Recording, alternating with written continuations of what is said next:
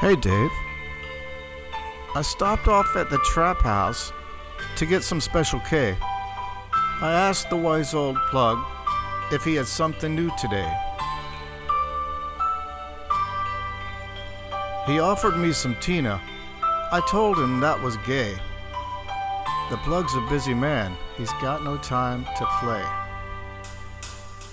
You better cook up. You better get high.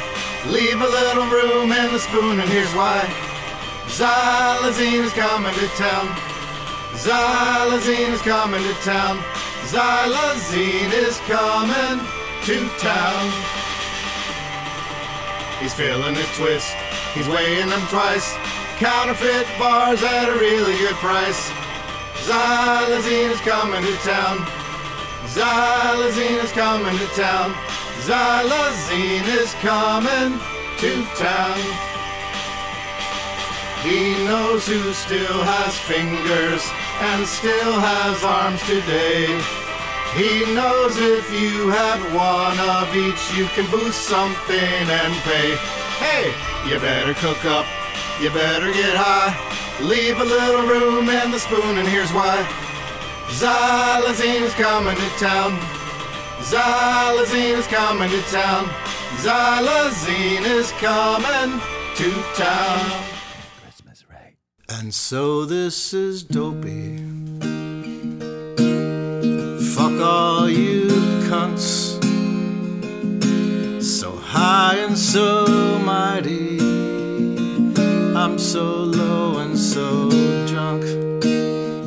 And fuck Dopey Nation, especially Wick. I'm shooting speedballs. Suck my limp dick. It's a very dopey Christmas.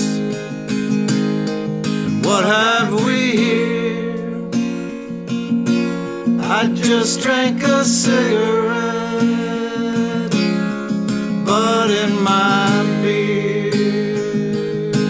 And so this is Christmas. And what have we done? You went to a meeting and talked about Molly. I did a ton.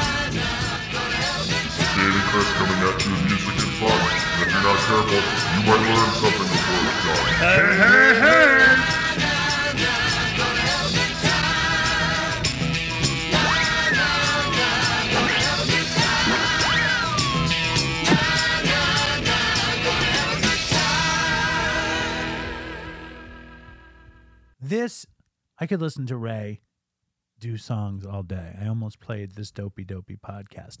But this special Christmas episode of Dopey is brought to you by our very good friends at Oro Recovery, located in sunny Southern California, in Malibu, and somewhere in Western Los Angeles, created by Bob Forrest and his friends, Evan, Jared, and Bob, on a mission to treat alcoholics and drug addicts by using compassion and connection rather than control. It's a beautiful kind of Christmassy idea.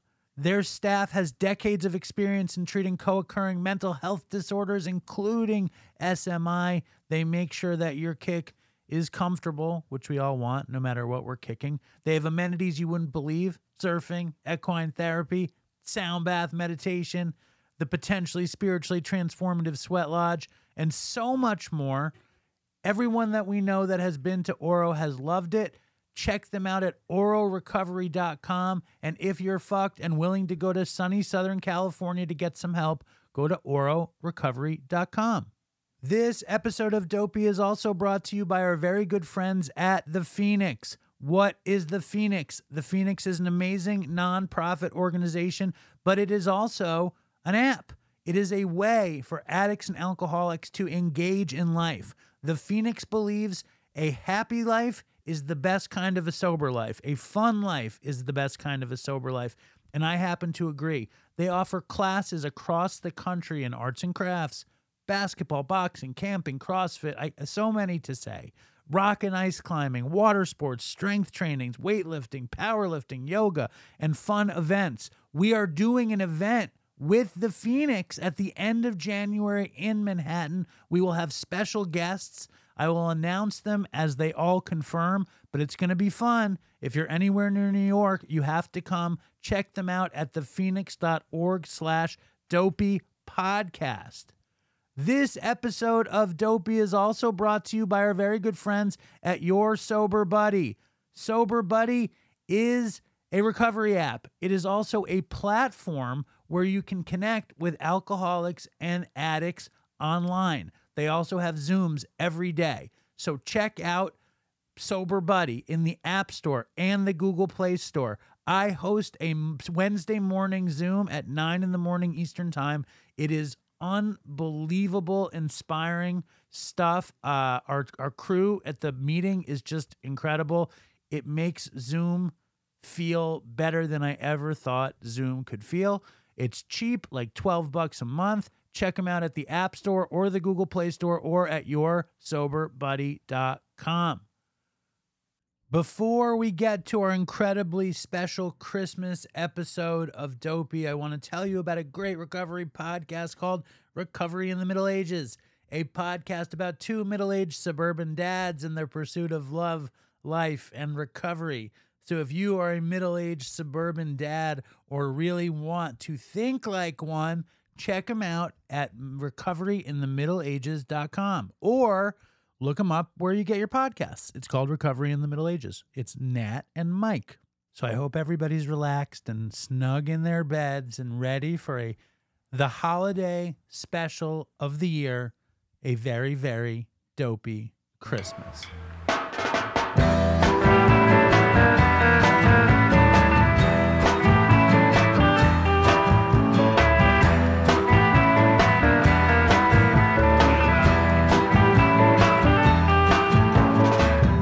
Hello and welcome to another episode of Dopey, the podcast on drugs, addiction, and dumb shit.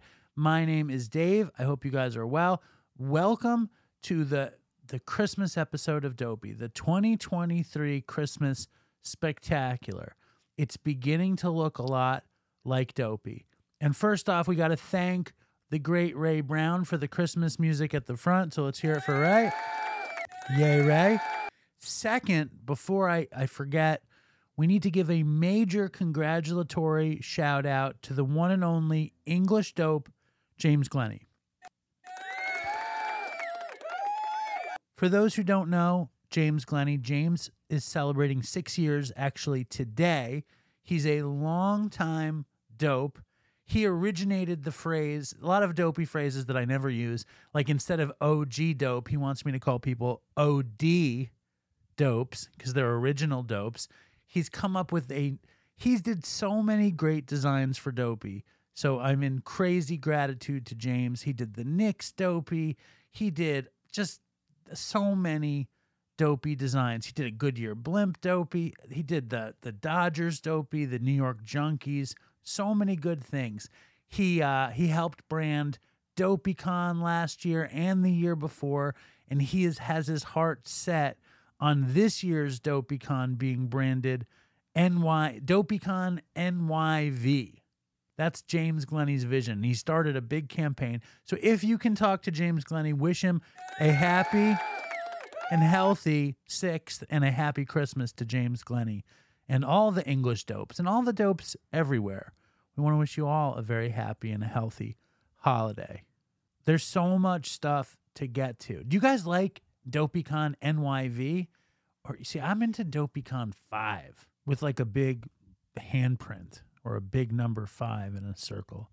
What? And James is certain that it should be N Y V. What's your guys' take? Send in an email or a voicemail to dopeypodcast at gmail dot com. And we got some notes. I would love to read some notes that we got. Got this one. Hey, Dave, or whoever is running this account by now. Been a listener for over a year and been in recovery for five. My parents are traditional Southern Baptists. They never did drugs or had any afflictions. I know it's short notice, but for Christmas, late Christmas, I really wanted to get them a book or digital book that truly explains how an addict's mind work and works and what it takes to make it through that. My dad thought I could get on methadone for a few months and be cured, for example. My mother was diagnosed with breast cancer this year, and I didn't want to lose her without her understanding why I did what I did for so long. And from a scientific, medical perspective, but still dopey kind of books, but none to give them nightmares. Did opiates age Fent from thirteen to twenty-six and weaning off methadone and living a decent life, but can only get better from here. Any response or help would be greatly appreciated. I was thinking about what books to recommend, but when I think about heroin books, the books that come to mind are William Burroughs' Junkie, Jerry Stahl's Permanent Midnight. Those are like the classic heroin books. Erin Carr has a lot of heroin in her book, Strung Out. What books do you recommend? Great heroin book is Anthony Kiedis's book, Scar Tissue. Great junkie recovery book is Nick Sheff's Tweak, but it's not a heroin book. Of course, Amy Dopey Dresner's My Fair Junkie, top of the list. Suki Jones, See Swallow Me, classic recovery book. Hannah Sward, Stripped. What's your guys' recommendation? What's your favorite junkie book? I can't stand the phrase quit lit, but if you can think of a good one, let me know. Now I want to say that this episode of Dopey is brought to you by our good friends at Mountainside. Doing an ad for Mountainside is like ridiculously gratifying to me because I went to Mountainside and I got better at Mountainside. And I read... I read Scar Tissue at Mountainside. I read Tweak at Mountainside. I read Eminem's book. I think Detox it was at Mountainside. And Mountainside is an amazing place to go to get well. It's in Canaan, Connecticut. They offer a full continuum of care, which includes detox, residential, long-term residential, outpatient, and recovery coaching. They have amazing holistic wellness activities. I did yoga there. I got acupuncture there. I walked the labyrinth there. I participated in a somewhat spiritually transformative sweat lodge. But most importantly, I met Chris there, and I don't think that could happen just anywhere. So if you're looking for a place to go, check out mountainside.com slash dopey, and you could see some of the stuff that Chris and I did together, or call them. They have a hotline. Call them at one eight eight eight, eight three three, four nine two two.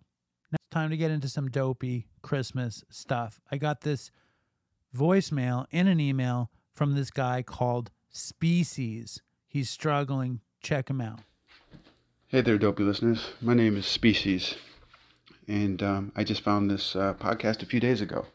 Um, I see it has a long history. Um, the two gentlemen, one of whom is no longer with us, and uh, Dave, I believe you reached back out to me via my first voice recording I left you at like five forty-five in the morning, and uh, I thought that was really cool. And uh, you said, follow up with a fucked up Christmas story. Well, um, I got lots of, uh, lots of, lots of fucked up stories for you guys. I almost wrote a book. Like, I've actually kind of been going through my memory, my Swiss cheese memory holes, and um, I've got so many stories, you know, from taking ounces of mushrooms to sheets of acids to fighting with cops on tasers to accidentally going into police fucking departments with fucking drugs in my pockets to fucking trying to commit suicide to uh, my friend's mom dying like while we were on acid and her ghost coming and crazy shit, you know. But uh, in, in the spirit of Christmas, I'm forty-five, and uh, this was two years ago. forty-three. I just had gotten remarried. I'm in my second marriage, which is um, hanging by a thread at the moment. And um, I'd moved to North Carolina. So I'm, I'm married to a Latin woman. She's got a huge family. Just one daughter, but like lots of brothers and sisters. And they all live local. Um, so for this particular Christmas, I flew my sister out from Denver to meet my wife's daughter, and, and, and I brought flew my parents in from Michigan. They all stayed at my house, and then we had a big Christmas party um, for the whole entire, her side of the family at our house. So it was like a big deal. Of course, I'm, you know, I, I do it all, all the time, you know, whether I'm on speed or I'm taking Xanax to sleep or fucking, I'm taking mushrooms every two weeks, exactly on the day. L, you know, well, this, during this little run, I was on doing a lot of Molly, you know, M D M A. I've been snorting it for days. Um, well, here it is, Christmas morning. All the family's together. I've been high the whole fucking time. You know, everyone probably knows. You know, I got to always mix uppers and downers to just hit that special sweet spot. And fucking, I get the bright idea Christmas morning. Mind you, we're all taking family pictures. Everyone has the same pajamas and everything that everyone's got them. And, and like these huge pictures and stuff. Well, I decided that morning, two years ago, to shoot up some Molly. I'm like, well, you know what, fuck it. Let's just uh, take one of these little needles here that because I've been bang. I like to bang ketamine uh, intramuscularly all the time. And uh, like, let's do a little uh, intravenous uh, Molly shot here. Well, and I've been doing it for days. I've been sniffing it for days. Fuck me if it didn't put me into anaphylactic shock. And my fucking face swelled out like the Joker. My lips were like as big as bananas. Fucking, I looked absolutely fucked up. Crazy. Like, everyone was like, what the hell happened? Was And so I, I hate to act like, what's some kind of fucking food allergy and shit? But now there's this family picture with this whole family together, everyone in pajamas, and like, I'm in it. And I'm like, and, and my face is just like ballooned out, fucking, and I look absolutely horrible. So that's one for Christmas, you know. And um, again, I just want to thank uh, thank you for the show. Again, it's it, it, it's it's it's lit a flame in me, and um, you know, I was sober at one time for six years, and uh, I've been back out for the last seven, and I've escaped the grip of death and jail so many times. Um, just in those last seven years, it's just it's, it's amazing. I'm still here breathing, and Um, I'd love to share some of these stories with the listeners if you guys are interested. Uh, so, hey, thanks for my spot, if I get it. And if not, no worries. Um, happy holidays to everybody. And fucking, man, good luck. Species is so new to the Dopey Nation. He doesn't know to say, stay strong, Dopey Nation, and fucking toodles for Chris at the end of his voicemail. But I love the shooting Molly voicemail, Species. You have a spot in Dopey Nation. Dopey Nation does Zooms every day. They do like twenty-five Zooms a week. There's Dopey Patreon. There's so many things you could do. You are welcome. Check them out at, uh, there's Dopey Nation on Facebook. Then there's the Dopey Podcast group on Facebook. Then there's all the bullshit social media, which you might or might not be on. But get connected, Species. And then maybe you could stop calling yourself Species. I got so many um, greetings and voicemails from dopes. I'm just going to start playing some. Here we go. Have a very dopey Christmas. It's the podcast of the year. So listen up, join Patreon, and of drugs please steer clear. Have a very dopey Christmas. And in case you didn't know, stay strong, Dopey Nation, and fucking toodles for Chris. Happy holidays, Dave. Thanks for everything that you do and keeping this thing going. And to all the dopes in Dopeland, I love y'all. This is Trevor from California. Stay safe, Dopey Nation. Fucking toodles for Chris. Whatevs. Hey, this is Hank Azaria wishing everybody in Dopey Nation uh, uh, happy holidays. Uh, Mo don't like uh, Christmas. Mo the bartender. Chief Wiggum loves it, though, mostly because there's lots of uh, baked goods. And the uh, comic book guy um, is neutral about uh, Christmas, but very um, pro-New Year's. Uh, worst um, holiday greeting ever. I wish you a Merry Christmas and a Dopey New Year. What up, Dopey Nation? This is Avisa wishing you a Merry Christmas. And to my Iranian folks, Shabi Yalda Mubarak. I wonder if there are any Iranian dopes out there. Anyways, uh, love you all and toodles for Hot Wheels.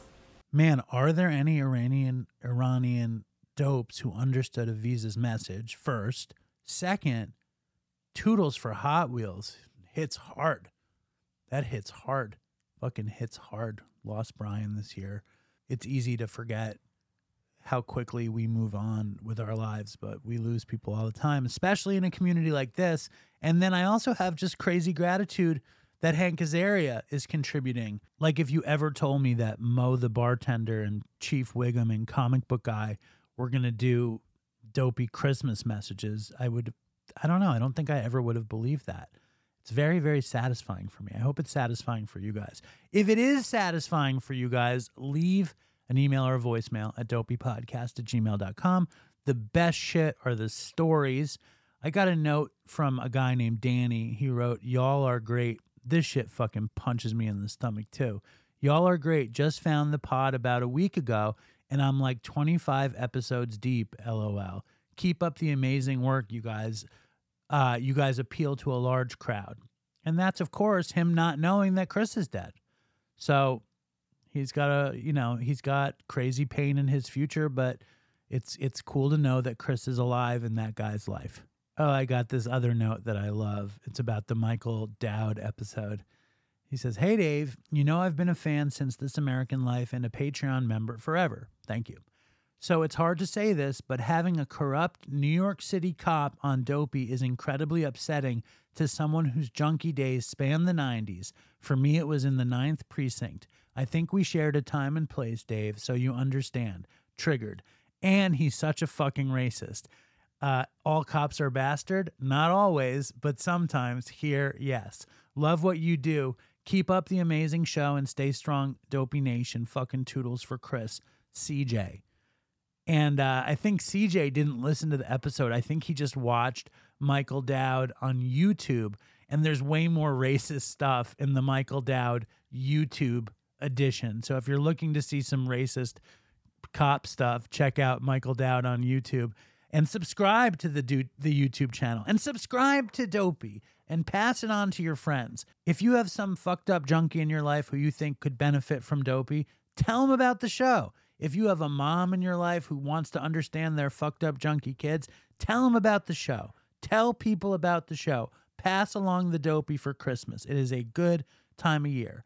And I am incredibly grateful for the good folks at Diamond Recovery. Diamond Recovery is in helping us with the show. They are a great supporter of the show. If you are looking for a place to go, you should consider Diamond Recovery. These amazing folks just kicked off last year, and they are on a mission to help out as many friends as possible who are dealing with addiction. They've got three amazing residential treatment centers up and running already. And get this, they set up a twenty-four hour, seven day a week hotline. So if you know someone that needs help or a friendly ear, they've got your back. Give them a call at eight four four, nine zero nine, two five two five. Again, thank you so much to Adam and all the good folks at Diamond. Check them out at diamond recovery dot com or call the hotline. Again, it's eight four four, nine zero nine, two five two five. So in the great tradition of Dopey Christmas episodes, you will hear from a lot of dopes wishing happy holidays. You will hear some fucked up Christmas stories, and we will check in with dopes of Christmas pasts. People like the great Matthew Wiedemeier Carroll, who's been around basically since we started, and Dove Henry, who was a friend of Hobo Hippie Andrew, and me and Ray Brown walking down the street talking some, some dirty, dopey stuff. So that's what's coming up on this episode. But also we got some Christmas stories. And this one is from Sarah, who's also known as Reclaim Purpose on Instagram, who also is a hippie and a uh, Long Island fucko. So, and she also made, she took a Dopey zip-up hoodie that we sell, like the classic train hoodie with the Dopey on the front, and she modified it. She like hippied it out. It's super cool. We posted it on Instagram. Check her shit out at Reclaim Purpose. She is an artist and an activist and an O, O D, O G dope, old-timey dope. Here's Sarah. This is Sarah Jacks. I'm giving you a call while I'm driving from um, Michigan to Long Island, so I guess I am a Long Island fucko. Um, I, you know, I lived on Long Island from when I was ten to twenty, and then in my twenties, I lived in Las Vegas, so I've got a lot of uh, dopey stories from that era in my life of debauchery, um, but this is another dopey story from when I was a kid, around Christmas time. I, can, I mean, this really sticks out for me, and this is before I started really getting addicted, um, you know, cigarettes. Um, my parents found my cigarettes, and then I freaked out, and I threatened to rip down the Christmas tree, and I was holding onto the tree and, like, dra- about to drag it down, and everyone's screaming, and then they started laughing at me, and and I stomped and ran away. That's what I always did. I'm a locations person. I've moved, like, twenty times, nineteen times in the past twenty years. Um, I just want to say Merry Christmas to the Dopey Nation, Happy New Year's, and toodles for Chris. Thank you, Sarah. And uh, check out Reclaim Purpose on Instagram or Facebook. If you're a hippie, she makes really, really cool hippie stuff. If you're not a hippie, check it out.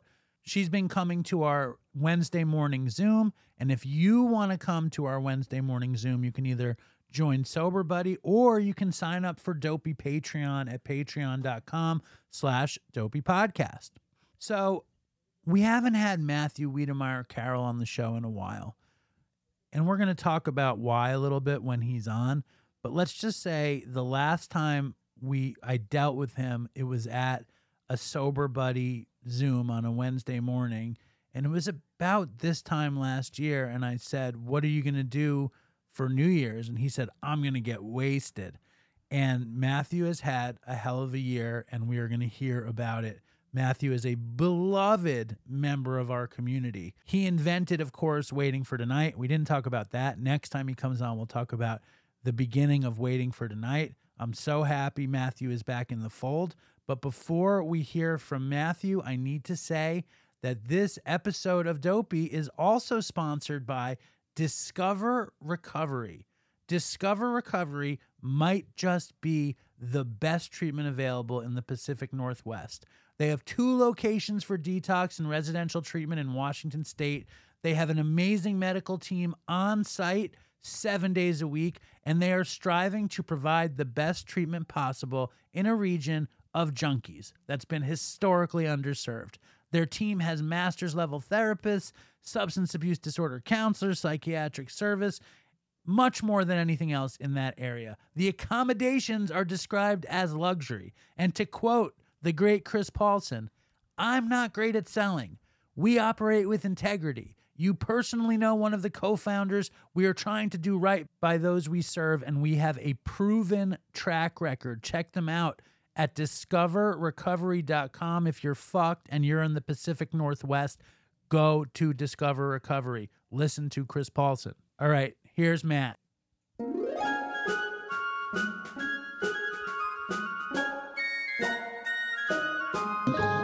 Yo. What's up? How you been? Oh, uh, better. You've been better or you are better?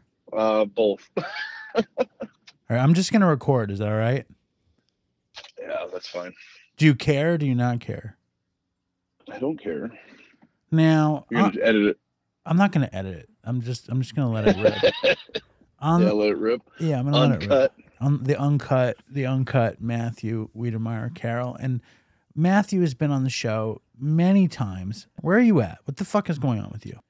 Dude, I just go to meetings, man. When's the last time you think you listened to the show? Oh, when I first got sober, I listened to an episode, and I can't even remember what episode it was. Okay. So you mean when you first got yeah. sober this time? Yes, yes. And let's let's go back in time, shall we? When did you come to the to the world of Dopey? Oh man, well it was when Chris was still alive. Um, I was uh, working at a at a lawn mowing business, and I just started listening to podcasts, and I was in, really into one in particular. And then I just kind of searched methamphetamine and found an N P R miniseries, and then you guys popped up. I listened to the miniseries first, then I listened to you guys. I think that was two thousand fifteen. Yeah, right when we ju- when we I, just started. Yeah, and the episode, I think the first episode I listened to was Jail Stories, either part one or two, I can't remember. Um, and I related to that quite a bit because I was about to go to jail for the thousandth time. And then I got to prison and I wrote, uh, what was it? One of my friends, she reached out to you guys and got Chris's address. And I wrote Chris's, I wrote Chris and he put his, or put my letter on the Instagram page. Yeah. And then you got out and you, you listened when he was alive, right? Yep. So I got out and basically I started from the beginning just to hear mention of my letter, and that never got mentioned. But in the uh, process, I became hopelessly addicted to Dopey. Right. And and did you get sober at that point? I was clean, but I was still drinking. Were you drinking the Actually, whole time? I don't, think, I don't think you were drinking then. Oh, oh yeah, I was drinking, but not as much as I was. Um, I drank at DopeyCon. I didn't know that. There's so many highlights of the Matthew Wiedemeier Carroll story for me. Um, maybe it was when you bought like seven hundred dollars in merch at the first DopeyCon. That was a good highlight. Yeah. Uh, I just watched a video and saw you singing "Good So Bad." Uh, I, I, I don't know where the video came from. Uh, in oh, DopeyCon. It's awful. No, it's very, not your video. Not the video where you oh, hear you. No, but you look you look all emotional, right? And you had such an emotional experience at the first DopeyCon. Oh, absolutely. I mean, I didn't get drunk at DopeyCon. I uh, we had a few beers in the apart or not in the apartment, but in the hotel room, and I was super paranoid about it because uh, I didn't want anybody to know that I was drinking. So Justin bought like a six pack, and we we had a few. But that was it. Like, and I don't know. I was just so protective of my drinking that I didn't want anybody to know. Yeah, it's interesting because uh, I didn't know about it. You had even asked me yeah. to sponsor you, and you never right. mentioned and that you I, were drinking. No, never, never. See, and what I really, I really wanted to go to a bar in Manhattan, but when we were, you know, because we were hanging out with Austin and Caitlin and Rox. And it's like, I don't think any of them people would have cared if we went to a bar or if we were drinking, but I don't know. I was just so paranoid about it. I didn't want anybody to know. I had like, I guess I had like an image to upkeep. And uh, actually one of the big motivators for not drinking in New York City was when we got to the hotel, Justin and I had a beer at the hotel bar and they were fucking eighteen dollars a piece for a fucking twelve ounce bottle of Coors Light. We're like, fuck that shit. Right. Well, I mean, we're not going to go down the rabbit hole of your of your cheapness on some things and ex- exorbitance right. on another. Uh, but right. you, you had been a horrible meth smoker and shooter, right? Yes, hardcore junkie. Hardcore, and and so you had given all that up, drank occasionally, kept it totally secret, never, you know, you know, you were an upright, and you called it the the first wave of Dopey Nation. You were a hardcore member of the first wave of Dopey Nation, but you never told anyone you drank casually. Right. Well, I kept it secret, and I kept it out of my Facebook. I kept pictures. Yeah, alcohol was never in any pictures on my Facebook. Or I tried really hard not to, but then I just stopped caring after a while. So break it down. Like, I, I mean, then my favorite moment in the history of you and the show is when I invited you to go to the Sober Buddy Zoom. And you went to the Zoom drinking at work. That was, yeah. I think that out of every moment, that was, I mean, that's how stupid and fucked up I am, that that was my favorite moment, that you were drinking at work on the Sober Buddy well, Zoom. This is the best. I wasn't drink. I wasn't drinking at work, but it, it was... Uh, You asked. It was right before New Year's, I think, last yeah, year. Yeah, I think and so. And you asked what our what our yeah, plans yeah, yeah, were to, yeah, yeah. to stay sober. Yeah, yeah. And I'm like, I am not gonna stay sober. Right. I'm drinking. Maybe you weren't drinking during the yeah. Zoom, but you were so ready to drink as soon as the Zoom was over that it felt that way. Right. And um, so what the what happened? You had, I know you had a baby this year. Tell us what happened. So the drinking progressed. I guess when I got out and I was clean, like all of the friends of mine, like very dear friends of mine that had turned their backs on me when I had, you know, when I was using, you know, they all gave me a second chance, and that was that meant that meant the world to me. Um, but you know, they all drank, so I'm like, well, there's nothing wrong with alcohol. You know, I'm, I'm I wouldn't mind drinking a little bit, and they all drank. So my life, as it seemed, was back to normal. Right. You know, before using, but you know, before too long, I was drinking every single day. I was. Every day after work, I'd stop and get a silo and drink that on the way home.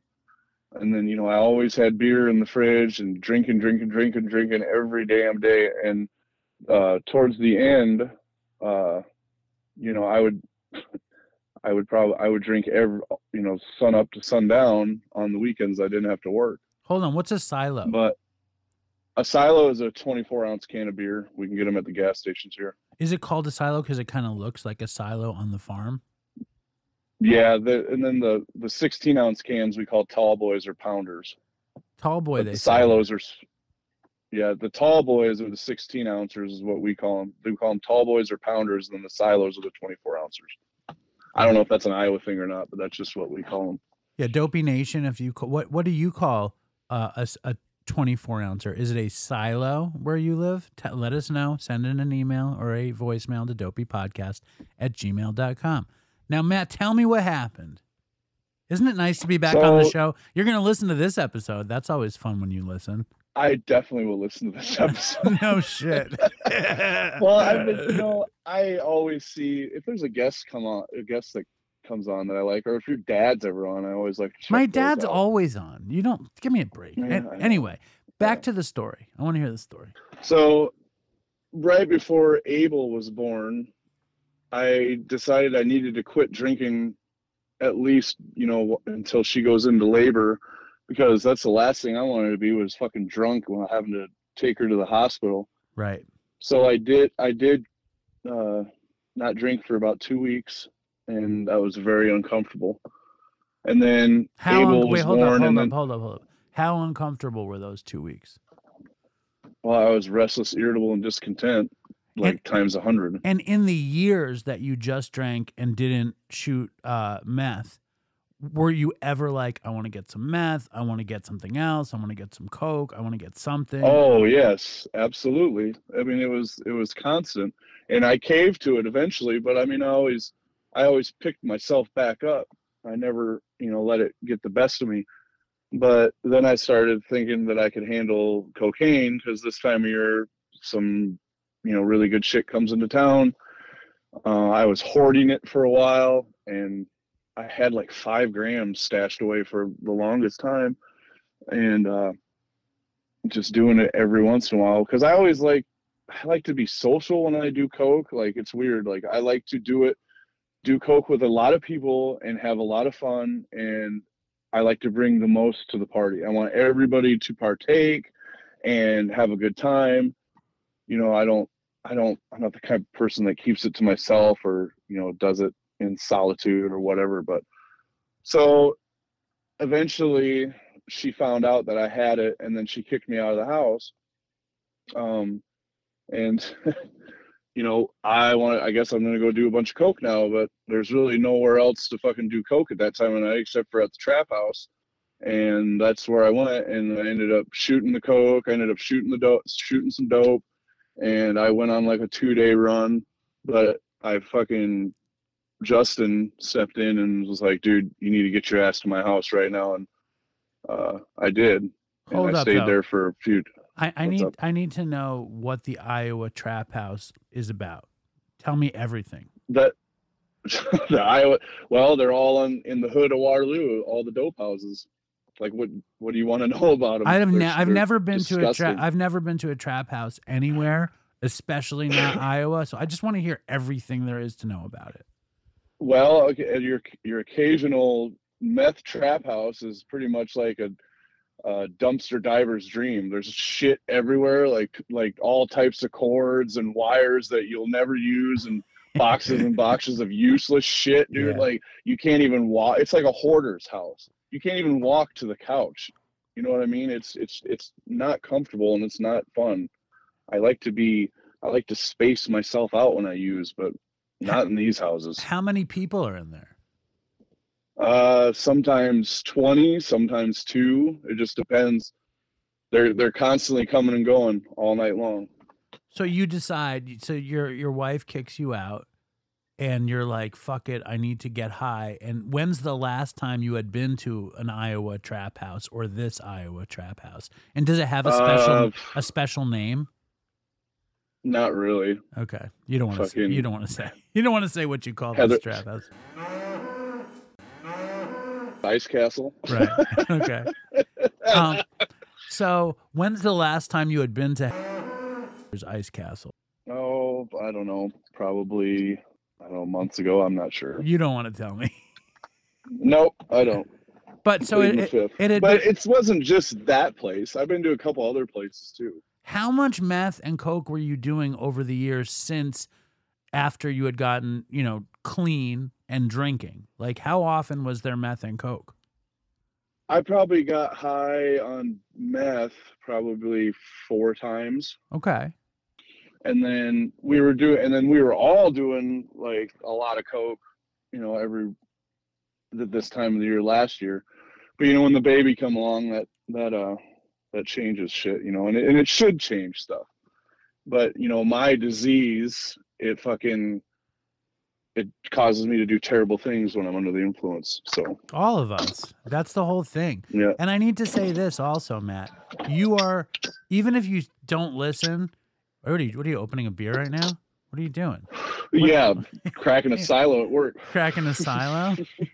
You are no, cherished, smoking a cig. Dude. You are a cherished member of our community, and I miss I miss hearing your sweet voice. Just so you know, I just knew I had to steer clear because I knew you weren't doing it. You know what I mean? And you were done. You were no, basically yeah. done with Dopey, except you want the waiting for tonight juice, so you kept doing that. Gotta have it. Yeah. Gotta have it. But it's good that you did, because basically you kept a foot in a sober world, which I know you knew also. Yeah. So, so break it down. Yeah. You go to so, Ice Castle, and and tell us what happened. You're, you're gonna have you're gonna have to bleep that name, by the way. Okay. Well, don't say it again. Then. Okay. Yeah. You're gonna put it in, but whatever. It don't matter. So then Justin intervenes and you know says, "Hey, you got to get over." Because I was planning on going back home anyway, but you know I didn't want to fucking. I was dreading that. How you know, did I gotta go home how eventually? Did, how did Justin intervene though? Like, how did so, he know? My girl and my mom got a hold of him and told her, told her, uh, told him that I was missing, mm.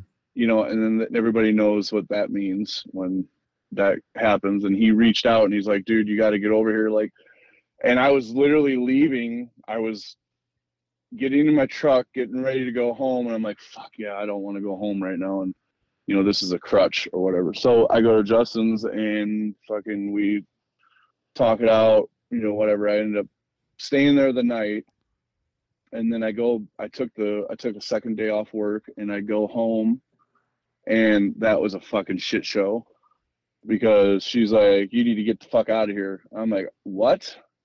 And she's like, yeah, you go sleep it off, go back to Justice, I don't care where you go. So I'm like, fuck, I got a decision to make here. I literally just dropped a fucking gram of dope off at the fucking trap house, and it's probably still there. Like, what do I have to lose? Hold up. You know, when when you drop a gram of dope at the trap house, what does that mean? Who do you give it to, and how do you leave it there? I, I gave it to I gave it to uh, whoever lives there, because you know I don't want it. I don't want to take it home. Right, I, but I are you? But, but when you, you when you yeah, but you're not thinking it's yours still. You've given it to somebody. Right, but I'm sure there's still going to be some left over, and right. I can easily partake in the remains. Right, right, right. So, uh, fucking, I'm getting in my truck, driving down the gravel road, and I'm like, fuck, I can either turn left or I can turn right. And and I'm just like, you know what? I should fucking turn left, because fuck her for kicking me out in this vulnerable state. you know, and, and, but I'm like, no, dude, you got to go right. You got to go right. You got to go to Justin's. So I did. And it was a fucking hard decision to make, but yeah. I mean, I knew, I, dude, I knew that if I would have went left, bro, I would have fucking, I would have lost everything. There would have probably been no coming back from that. The baby had been born already? Mm-hmm. Yeah. Yeah. Yeah. Well, I mean, listen, man, you've, you've done the wrong thing so many times, you know exactly what it looks like. Right. You know, yeah. that's and why you went, that's why you went the right way. Right. Yeah. And you know, it's like crazy. Ever since my son was born, my fucking addictive voice has been screaming, let's go party, blah, blah, blah. You ran off on the other two kids. Why, how is this kid different? You know, and I got to fucking fight that shit every day. Yeah. And, you know, alcohol and fucking drugs don't help that at all. Right. So, like, tell us where you're at now. This is our big Christmas episode. Uh, it'll be hard to bleep the name because this is tonight's episode. This is going in yeah, tonight. Yeah, that's fine. I don't care. Good. So tell us what the fuck is going on now. You got, you just got sixty days, right? sixty days? Come uh, sixty days next Friday, uh, sixty days a week from today. So actually, we're going to say fifty-three days, but still, get you get you get the good applause. Hold on. Do you hear the applause or no? I hear it. I hear it. So fifty-three solid fucking days. Uh, are you returning to Dopey Nation? Are you going to meetings in person? Are you going to Zoom? What are you doing? I'm going to in-person meetings at A A, like fucking all the goddamn time. You hated them though back in the day. I, I, I hate them now. Right. But I gotta go. Right. I mean, I don't, I gotta, I gotta go until I want to go to meetings. That's the greatest cliche of all time. That's the best one. I mean, it's true though. I, it's worked for but me. I, I, I hated it too. I hated it. And now I like it. I like it now. I can't, I guess I can't honestly say that I hate them. What I hate is all the fucking gas I'm burning going to these meetings because I live out of town, you know? So it's like a half hour fucking drive to get into town. And there's only one meeting a week in my, in the town that I live in. And it's at eight o'clock at night. Who the fuck wants to go there that late? I got to get up at four in the morning. You could, but then everybody's like, oh, well, well you, you stayed up all night drinking. So when you go to a meeting late, oh, fuck off. I already go to four meetings a week. Well, listen, you can you can start a meeting in the morning. You should start a meeting in the morning. So how do you feel in general? I feel good. I mean, I was angry for a long time because, you know, I, after I went to Justin's, I went to my mom's, and then they fucking did an intervention on me, and I wasn't expecting that. You know, my girl walks in with, uh, with you know, her sister and my uh, my really good friend's wife. And my biological mom was there, who was a fucking social worker and just a nightmare. Um, but I love her. She's not a nightmare, but she means well. Anyway, anyway, um, because you never know who's listening. That's... Nobody, nobody's listening. Give me a break. Nobody's listening. There's an ice castle, and your biological mother are not listening. But maybe you will if you tell no, them. If you, if you tell them, they will. But otherwise, the funny thing is, I I could probably get in real big trouble if the wrong person finds out I went to the ice castle. But that's neither here nor there. I'll put it in my my whatever step it is. Um, fucking. So they're all there, and I'm like, sweet. They're here. We're gonna sit down and we're gonna talk about my drug problem, which needs to be discussed. And I'm glad they're here to talk about it.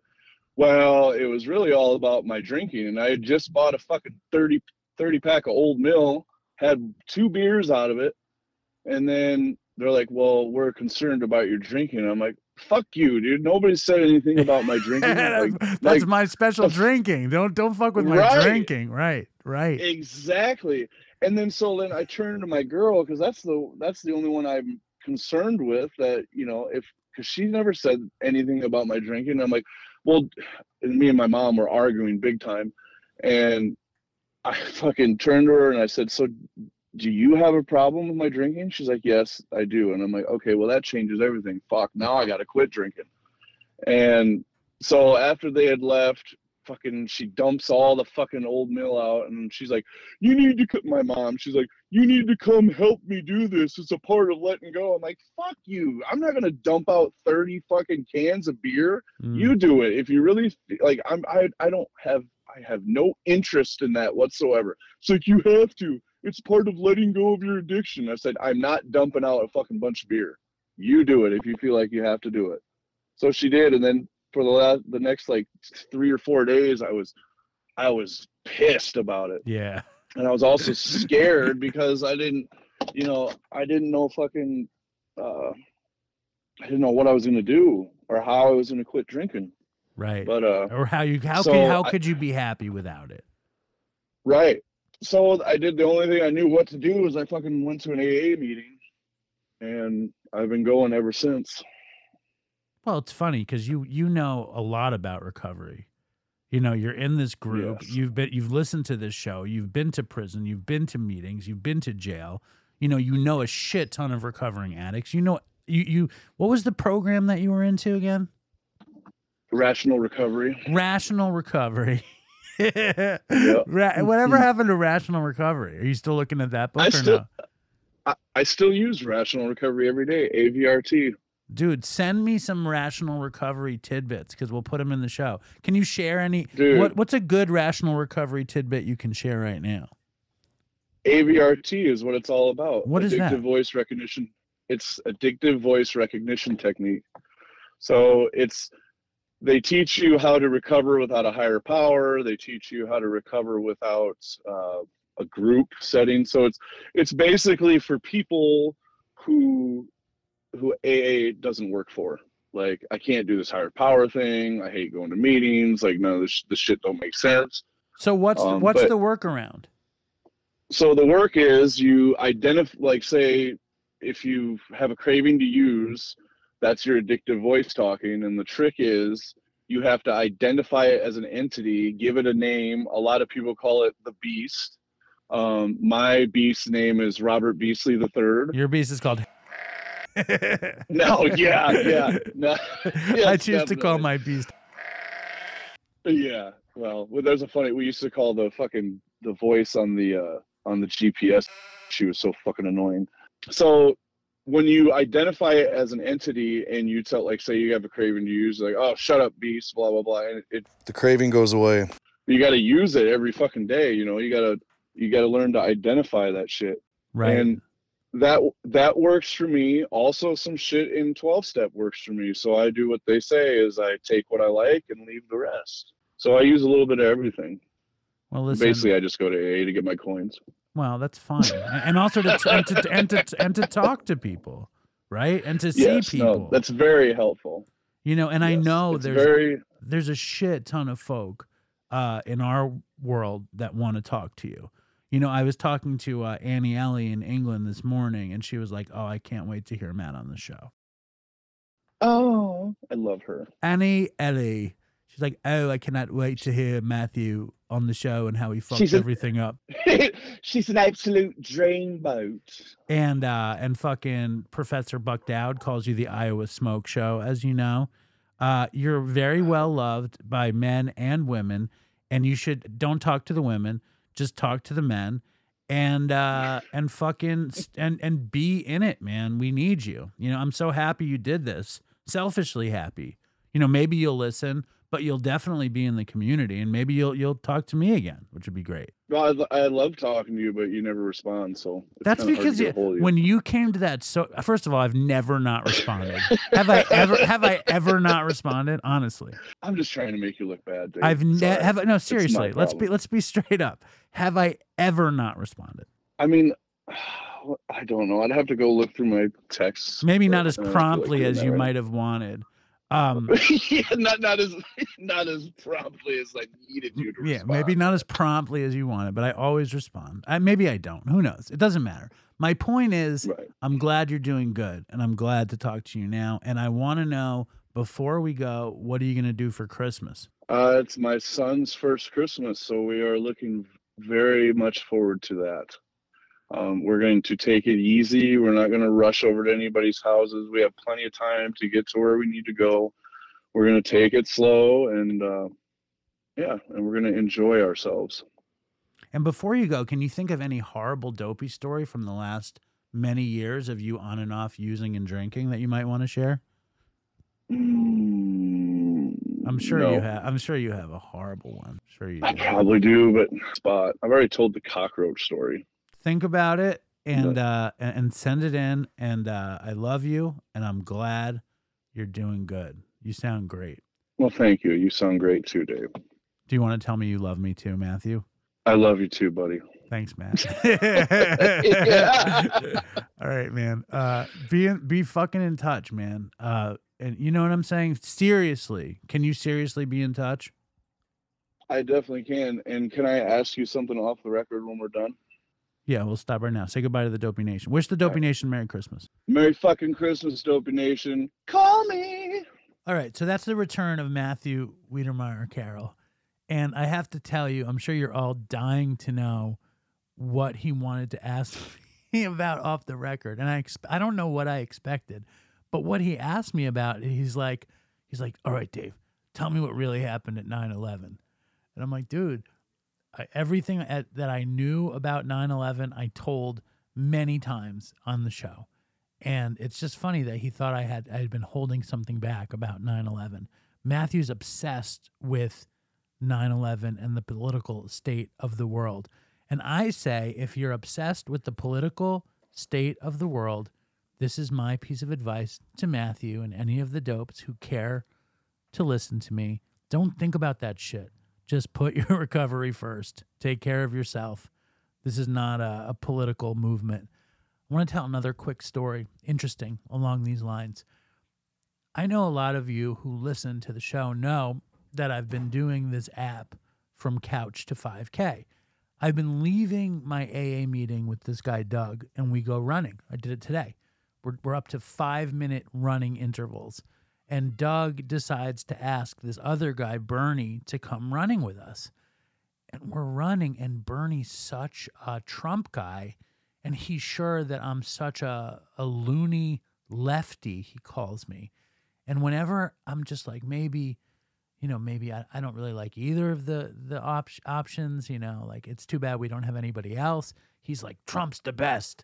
And and uh, eventually I got him to agree to not talk about politics at all because, to be honest, I really don't care.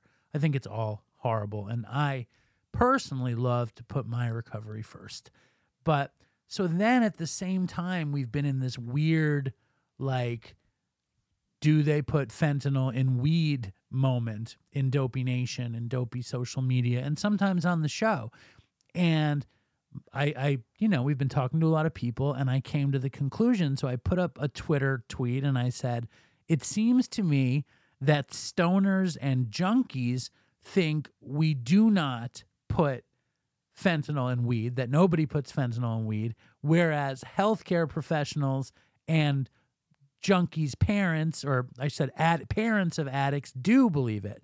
And and Tracy Helton, who's a big-time recovery advocate, tagged some fucking doctor on the Twitter thread who has one hundred thousand followers, and they all start bashing me that I'm anti-addict and that I'm this right-wing crazy person because I referred to addicts as junkies and stoners. And it's like, you fucking suck. The world sucks. The political world suck. Everybody wants to bash everybody. And I say we addicts, junkies, stoners, alcoholics, sober curious, California sobers, we should stick together. It's like, let's just stick together. Let love, let love conquer all. And I loved hearing from Matthew. That's my anti-political stance. I, of course, haven't voted since nineteen ninety-two, and I'm going to leave it there. I want to keep politics out of Dopey, and I'm sure you guys want to hear from more dopes in the Dopey Nation, so here's some more dopes. Hi, Dave. Hi, Dopey Nation. It's Annie Ellie and a fine winter cold here recording this message. And what another amazing year it's been for Dopey. Dave is still pumping out the podcast week in, week out. Mad props, Dave. The Wicked Fire event that was DopeyCon I V happened in New York City in October, and Dave has even found time to add sober buddy meetings into the mix. For me, it's been another year of dopes in the wild, with dopes from near and far arriving in my corner of merry old England, ready and raring to dopey slap the place up. I'm looking forward to meeting even more of you in twenty twenty-four. So whatever you celebrate and whatever you're doing, be safe, have a wonderful Christmas, Hanukkah, Festivus or holiday. Stay strong, Dopey Nation, and fucking toodles for Chris, fucking toodles for Hot Wheels, fucking toodles for Colleen and everyone else we've lost along the way. Peace out. Hey, Doctor Drew here, and I want to wish everyone at Dopey Nation a wonderful holiday season. Happy holidays, Merry Christmas, and a Happy New Year. We can do better in twenty twenty-four. I love hearing from Annie Ellie and Doctor Drew. I love Annie Ellie writing her shit out. She's like, and I love how she says, Colleen. And I miss Colleen, and obviously another gut punch. Toodles for everybody we lost. Love to hear from Doctor Drew. Love that Doctor Drew is such a, an important voice on our show, and he believes in our show. And his daughter, the great Paulina Pinsky, is celebrating two years. And for the honor, she sent in a dopey story, a recovery story. So here she is, Paulina Pinsky. Happy holidays, Dopey Nation. It's Paulina, Paulina Pinsky. Uh, I'm definitely an alcoholic and an addict. And today I have two years sober because I could not make it through Christmas of twenty twenty-one. Uh, so if you also bottomed out before Christmas and New Year's, um, I'm, I'm honored to, to, to belong to the tribe of us, us who couldn't make it through the new year. So didn't make it to dry January. Uh, now I just live di- dry January. Um, Dave, fucking love everything that you do. I'm so thankful that you created Dopey, and truly this podcast is such an instrumental part of my sobriety. And I thought I would share with you Uh, my first twelve-step meeting experience in person, um, just because it's funny and it also is Christmas adjacent. So I hit rock bottom. Probably it was a three-day uh, extravaganza from twelve, probably eighteenth or nineteenth, till I landed at home on the twentieth. Um, I was in a car with my ex-fiance driving from New York to New Orleans to spend Christmas with his family. We decided we were going to do a sober Christmas. And so we were both uh, withdrawing from T H C, uh, which made him incredibly psychotic. And so that culminated in me having a panic attack in an Alabama ga- gas station where I fell to my knees and, you know, saw a bloody tampon and projectile McNuggets and shat my brains out. Um, so that was, that was, um, that was my moment of clarity where I was like, meh, maybe this isn't where I'm supposed to be. And so I emergency flied home, flew home. Um, sorry, I don't know how to speak English anymore. Um, I emergency flew home and landed in, in L A X on November twentieth. The twenty-first, I had my final glass of Chablis, uh, at my mom's birthday dinner. And the twenty-second was my first true day of sobriety. And I... my dad suggested that I check out a meeting, and so it was planned that my first in-person meeting was going to be in West Hollywood. They were having a twenty-four hour marathon, and instead of going and celebrating Christmas Eve with my family, I was going to a meeting. I was incredibly volatile, like actively dissociating all the time, quick to tears, like very much traumatized, and withdrawing from a lot of T H C in my system. And so Um, the night I was supposed to go to the meeting, my family was going to a Christmas Eve party at Adam Carolla's house, and I felt that they hadn't said goodbye to me. And so when they were pulling out of the garage, I recognized that they were leaving. I was like, I was just so, I became like an infant. Like I, being left alone was terrifying. And so I ran into the garage and slammed both hands on the hood of my mom's car. I was like, you left without saying goodbye. And they stopped the car, and my dad came out and was like, goodbye. We'll see you later. Go to your meeting. We love you.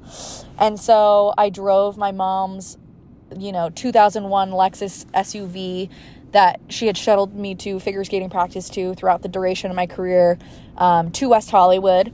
And on the way, I'm gripping the steering wheel. I'm, I'm sobbing and feeling divine signs and everything, and driving by, you know, Forest Lawn where my grandparents are buried, and just grandma, grandpa, I love, you know, all this crazy shit. But I get to the log cabin, and I walk into a full room, and I felt a sense of ease and belonging that I had never felt in my life before. Um, I've never really belonged to a group of friends. I always like collect one friend from each phase of life.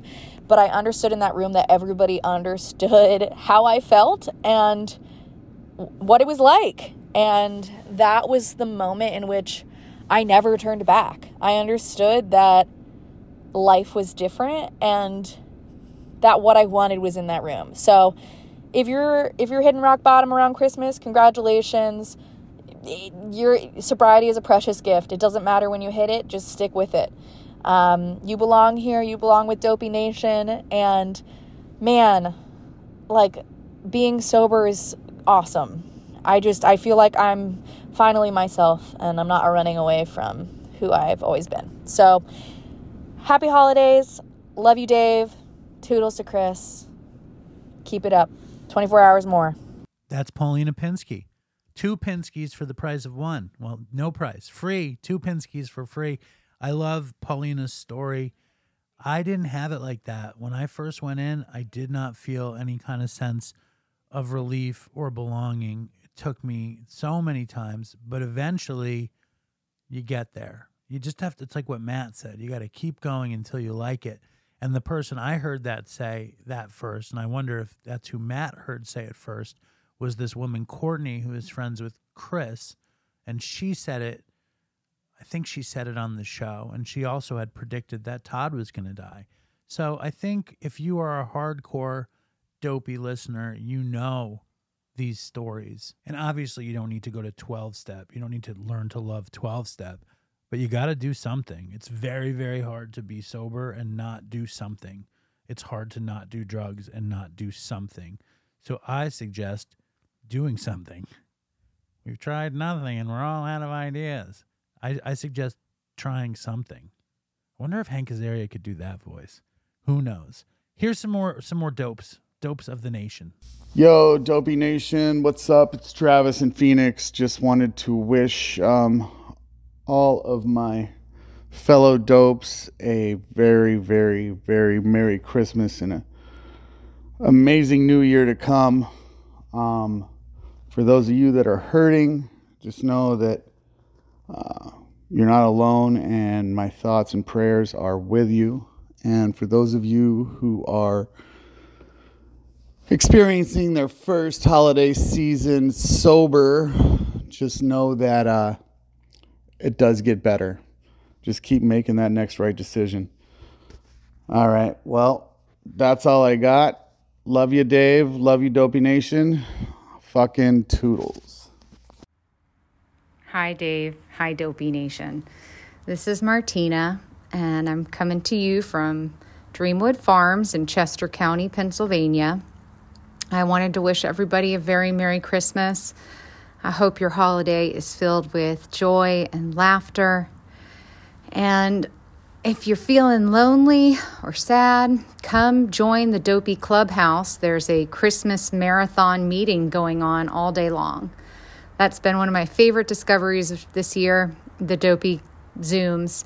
I've met some wonderful people in there, and I'm so grateful for those friendships and for those meetings. It's um, it's kind of an amazing community. So check it out if you haven't already, or if you need a break from the insanity that comes with the holidays.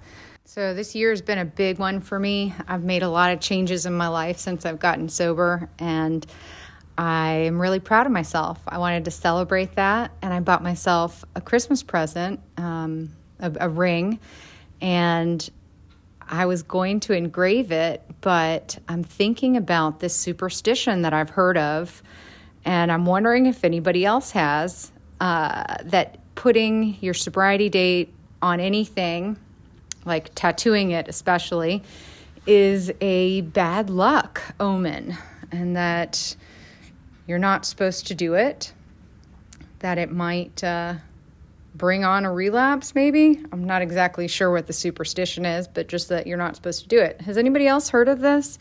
Do you believe it? I kind of think it's bullshit, but I'm also superstitious, so I opted not to engrave, knowing I could later. Uh, what are your thoughts, Dopey Nation? Do we tattoo our sobriety dates on ourselves? Do we engrave them? Do we celebrate them? Do we memorialize them? Or do we know that, uh, you know, the only thing we have is today, and that date didn't really matter that much? Um, curious your thoughts. Okay, Dopey Nation, stay strong, and uh, fucking toodles for Chris. I think the most effective date should be under the Serenity Prayer tattooed on your bicep or under a Dopey head. Those dates are good luck. No, seriously, what is your opinion, Dopey Nation? Email us at dopeypodcast at gmail dot com. Sobriety dates, yay or nay? I want to know. I want to know what you guys think. And another person in our community who's been around these Wednesday meetings, she was friends with hippie hobo Andrew, who died many years ago. He was our intern. Her name is Dove. She she claims to also not be a hippie. And I've I've wanted to hear a bunch of her story for a while, and we got a chance to hear her story for this very, very dopey Christmas. Here is Dove.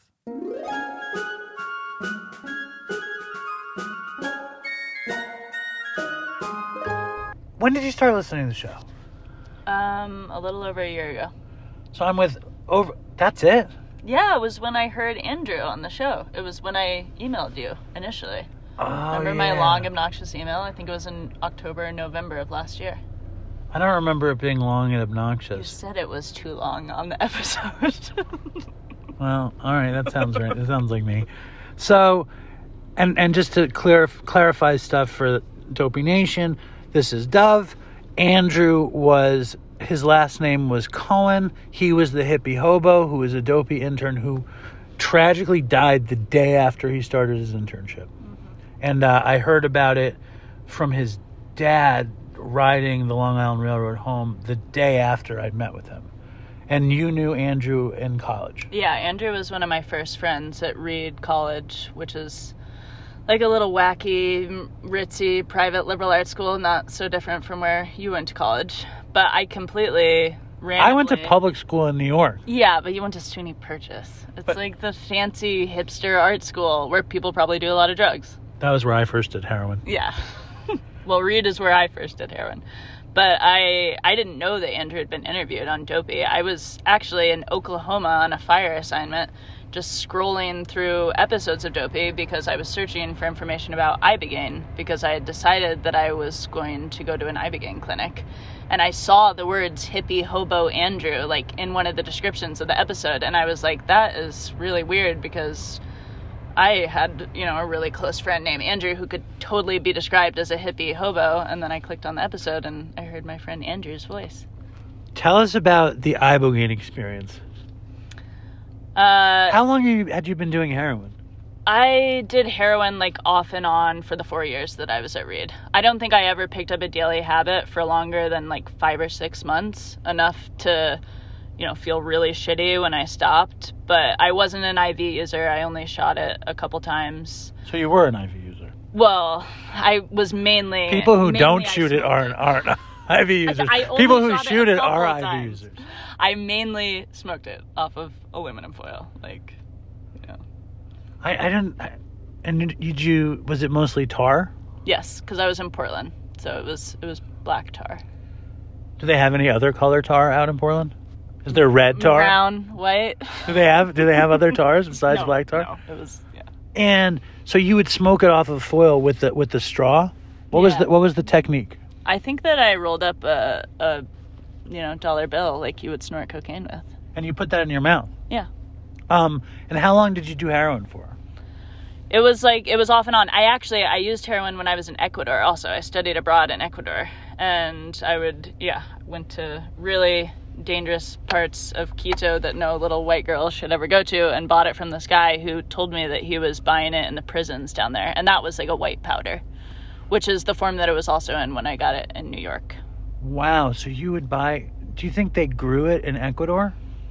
Grew heroin? Grew the poppies. Because I know they grow poppies. Mm. I know that they switched production to Colombia and at post-Coke. I don't know. And Mexico. I don't know. I wonder how... poppies were from South America or... I'm very interested in the yeah. South American poppy fields. So, so how long were you doing it? In Ecuador, about four or five months. The I mean, basically the entire time I was there. There was a period of like two weeks where I went on a little backpacking trip around the country and I tried to...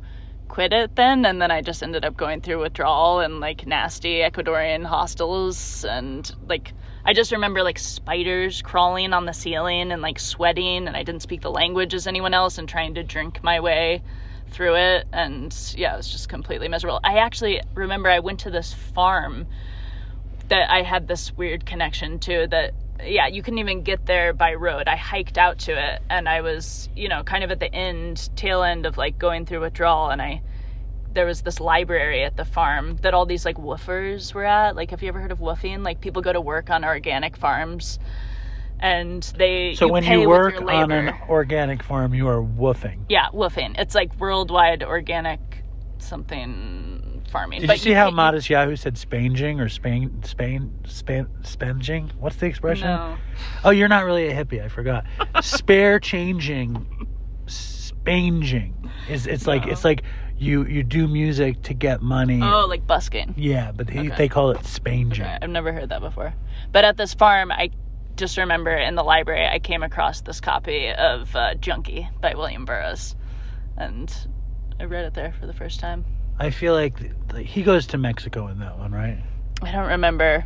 Honestly, yeah, I don't remember the book very well. I just remember sitting down with it one afternoon and busting through the whole thing. Did you use straight through in Ecuador? For the most part, yeah. And that's actually the first place I developed a like cocaine problem for the first time. Um, the only time that I used like a stimulant like that daily. I mean, I had a really bad Adderall problem, but you were doing Adderall too. Yeah. I honestly always preferred Adderall to cocaine. So what brought you to the Ibogaine? I, when I stopped using heroin, um, after I graduated from Reed, I was off everything for a little while. I mean, I was drinking and smoking weed, but then I got hit by a car on my bike in Vermont, in northern Vermont. You just live in all the hippie hubs. Yeah, exactly. Ecuador, Oregon, Vermont. Oregon, Vermont, Ecuador. Asheville, North Carolina.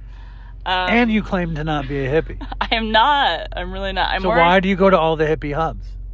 I don't know. It's just where I end up. I mean, I like being outside. Like, I end up being friends with a lot of hippies, but I myself am not a hippie. So what makes you not a hippie? I... You don't like peace and love? Yeah, exactly. You don't? Would you say I mean, you're a I, fan of peace and love I, or not? Of course. I love peace and love as much as the next and person. Outdoors? But I'm not, I mean, I hate tie-dye. It, sound, it sounds like you're a hippie. You love peace, love, outdoor. Not, you lived in Vermont, Portland, fucking Asheville, whatever you live. I don't like reggae music very much. That doesn't doesn't matter. The the the the, the, the hallmarks of hippie. I don't like festivals. I hate fish. It's fine. Uh, I'm more conservative than you might think. It seems like you're a hippie to me. But so what, what brought you to the Ibogaine?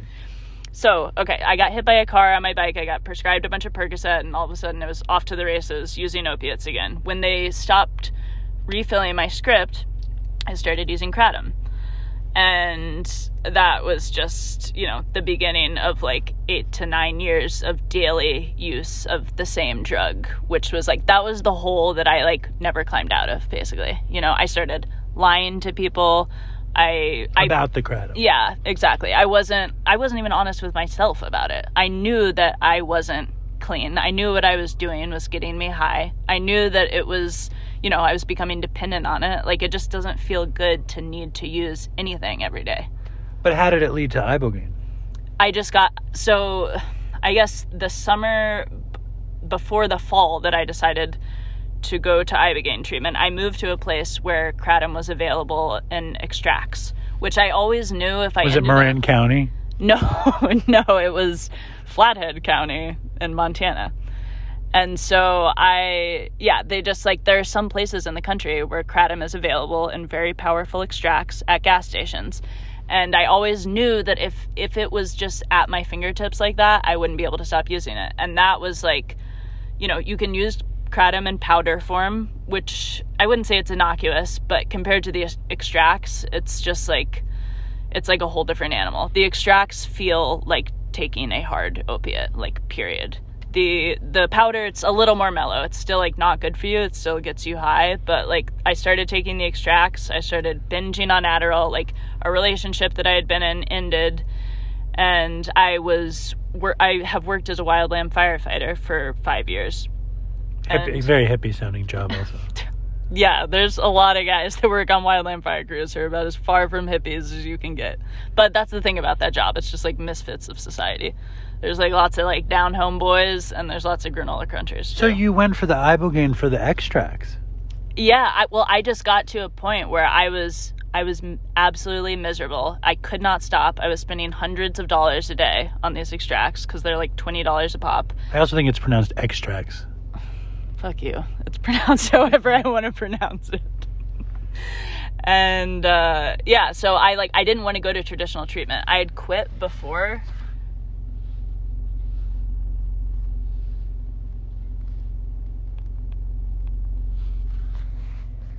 I had quit before for like thirty. I think the longest I ever got was about six weeks.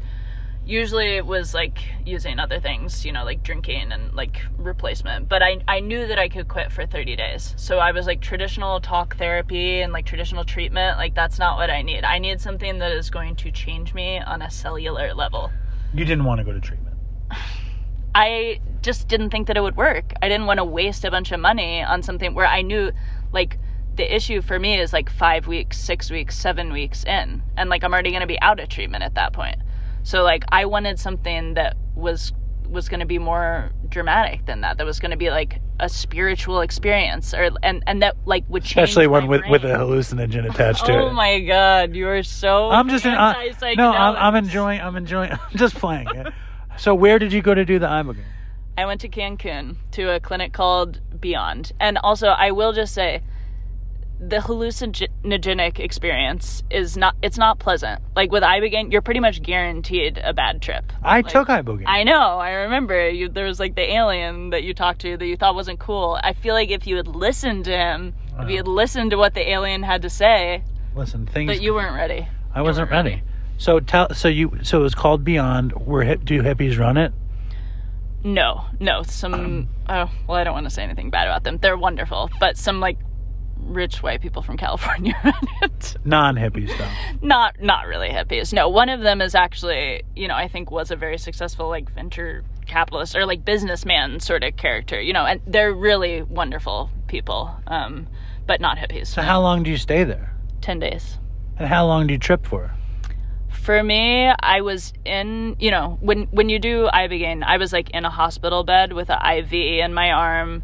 I had like an eye mask on, headphones on, and I was in there for like eight to ten hours. After then I started, you know, it started wearing off. The visual part of it sort of ended. Although I didn't have a very strong visionary experience. I really didn't see much. I just kind of had like imagine imagination. Like right. It my was experience all, like, was all in my head. Yeah, exactly. It was like dreamlike. Yeah, you know, and, one hundred percent. But I was out of control of like what I was thinking about and what I was imagining. Me too. Um, but some people like have these visionary experiences where they're like, it felt like I they was in decisions. The same room with someone. Like like very powerful. My like, my experience was total dream. Yeah. Total like. Yeah. But I was, I I, I was elsewhere. You know what yeah, I mean? Like yeah. I went somewhere. For sure. And I remember leaving because I, I was on the floor of my apartment and my foot was up against my piano leg and I was aware that my foot was against the piano leg, but then I felt my body spinning and then I came to like in the desert. Yeah, I. That's funny that you say spinning because like when it kicked in, the first thing I felt was like, well, the first thing I felt really was like something was massaging me. Like I felt hands like moving down my body, like it was warming me up, kind of squeezing me and tingling. And then it started shaking me like violently. It felt like something took me by the shoulders and was like shaking me. And like my head was flopping back and forth on my neck. And the only way like it felt like it was shaking the bullshit out of me. Like I could feel stuff flying out of my head. And then I started spinning like a slingshot, you know? Like it was so like the most out of control spins you've ever had. Like, and it felt like whatever bullshit was like left in my body, like went out to the ends of my body and was like shooting out. And that's when like the vision started, you know, after that like slingshot, like centrifugal experience. How long was the, was the trip for? The visionary part of it was like eight to ten hours, and then I went back to my room. And is centrifugal a word? Is it yes. Centrifugal or centrif- centrifugal? Centrifugal, centripetal is a word. Anyway, sorry. Um, I went back to my room, and that night I was awake all night, and I, I literally I felt like a newborn baby. And I would say the whole experience was like thirty hours because for a full day or two after that, I felt, first I felt like a newborn baby. I was just squirming and I could not stop smiling. And it felt like the first time I had smiled in like ten years and really meant it. I mean, I just like, I felt like a child. Do like, you remember any epiphanies you had during the trip? Oh my God. So many. I mean, I, that, that was like my experience of that night was just epiphany after epiphany after epiphany of like about myself, you know, like I realized I, I realized a lot of things actually about my relationship with my parents, um, because I had been very like distant from them. And I realized that I was distancing myself from them because I love them so much. And like my distancing myself from them was something I'd really beat myself up about because I was like, God, they love me so much. Like, why am I such an asshole to them? Like, why do I not call them as much as I should? And I realized it was because I was afraid that I was going to hurt them. And I loved them, you know, and and it, I realized that it was so hard because for me. Because you knew you weren't going to do the right thing. So you were protecting them exactly, from you. Exactly, exactly. And I also knew that, suddenly realized that, like, it's so difficult for me to be around them because they are the people that love me the most in the universe. And I felt like I didn't deserve that love, like, because I w- had been lying to them and I had been using. And I, I just deep down felt like I am such a shitty person, you know, and I had... It, one of the things that came out of it was like so many things I knew rationally or I had tried to know, like this isn't my fault, I'm not a bad person. All of a sudden I like knew those things. It sounds so cheesy, but I like knew them in my heart. You knew you what? Know? That like I'm not a bad person. This isn't my fault. Like I deserve compassion too. Right, right. So then you stay there for another five days? Yeah, so that was, well, six days. That was on day four. And then I did a booster dose a few days later. Wow, what was the booster yeah. dose like? It was not, I mean, not nearly as strong, obviously, as like a visionary experience, but it just kind of like, I had had this big afterglow from the Ibogaine that was starting to fade, and it kind of like gave me that back for a little while longer. But I, I will say, there is an afterglow from Ibogaine that can be a little deceptive. You know, because for a few months after that, I felt I was the happiest I've ever been in my life. And because, you know... So it was like psychedelic like, pink cloud. Exactly. But it was also a sobriety pink cloud because I wasn't using, you know. So it was like partly from the Ibogaine, partly from not using, partly because I went to a new city. I went to Asheville and I started going to meetings and I just felt incredible. And I felt like anything was possible. I left my career as a wildland firefighter. I just, you know, I felt... like a little kid sort of in a lot of ways still. I was like, I can do anything, you know? And then that gradually started to fade and I started to feel depressed again. And that's when I kind of started flirting with using again. What was, talk about the, the transition between the good time and the not good time. Well... because you went from flirting with using to using. Right. I just think that, yeah, the more that I flirted with using, the more... the less hopeful I became, you know. I started. What was flirted, like, flirting with using look like? It's like using. I mean, a lot I, like using. I, I will say that there have been like a lot of times, when, like being totally honest with myself, I've had to realize that like even when I've been honest with my sponsor or you or like people in my recovery community about me using, I always play it off as if it's much less than what it actually is. You know what I mean? I'll be like, I used a few times, but it's like, it's never just a few times. It usually is, yes, some daily use and like less sober days than using days. The irony know? with with all that is like, and I don't, and I say this, you know, just matter-of-factly, compassionately, whatever. When you say something like that, you're only fucking with yourself because you're not, because you're not yeah. really fuck anybody else. It's like, okay, good deal. Yeah. You know, good deal. I don't know what it is. It's just like this fear. It's I, like I just, lying to your sponsor. It's like, it's really... know, it's like lying to your therapist. But it, but either way, it's like, there's no point in... It's like, it's just like, I mean, I can see lying to your parents. I can see lying to your, your spouse or your partner, lying to your children. Right. But when you're lying to your sponsor or your therapist... it doesn't make any sense. It's it's it's it's something that needs to be examined. Yeah. And I don't mean sure. that to be harsh. I no, mean, it's like, no. Because that's like right. the final like curtain. It's right. like, what, what am I trying to present here? Right. I think there's just this fear in me that like people are going to stop loving me and people are going to leave and they're going to stop believing in me. Or, and, and it's and, also like probably it's not that, it's not that bad. I don't need to. It's protecting the drug. Like I, I'll tell them this, and maybe I'll believe it a little bit, and that's that's our statement. Right. So it's it's still manageable. Right. Yeah. Absolutely. So what's been going? That and I. That was what, ten months ago. Yeah. Yeah. Eleven months ago. Yeah. It was January. All right. Yeah. And- I mean, about a year ago. I had just thrown the rest of my kratom into the Bay of Conception in Baja, Mexico, because at the end of fire season, I drove to Baja and I detoxed in the bed of my truck on a beach in a remote fishing village. That's what Anthony Kiedis did. That was how he, that? He's the lead singer of the Red Hot Chili Peppers. Oh, okay. I, was I think in the in a in a remote fishing village, he okay, detoxed. I wonder if it was the same one. I wonder if it was the bed of his truck. So, wait, hold on. Why were you detoxing there? Because I wanted to get clean before I went to the Ibogaine clinic, because I had read that if you are off drugs for a little while before Ibogaine, you'll, you're probably going to be more successful and have a better experience. So I was like, I want to get thirty days. And I had detoxed in Mexico the same way the year before. Did you live in that fishing village in your truck for thirty days? No. I, well, I was there for like two weeks. Wow. What did yeah. you do? Surfed and... watched Breaking Bad again. Did you live in your truck? Yeah. For two weeks? Yeah. Dude, I've lived in my truck for two Who'd months. Who'd you hang out with there? Uh, one of my best friends from my first fire crew, my friend Rachel, like my fucking sister, who has seen me detox from drugs on fire assignments, like in the woods before. Yeah, she was there and she helped take care of me. You know who lives in their trucks for many months at a time? Who? Hippies. Whatever. So... it's been almost a year, and, and how has the year gone? Um, I mean, it started out great. I've learned a lot. I've been to a ton of meetings. Like I was just saying to you, I've never, you know, I a year ago, I'd never been to a meeting before.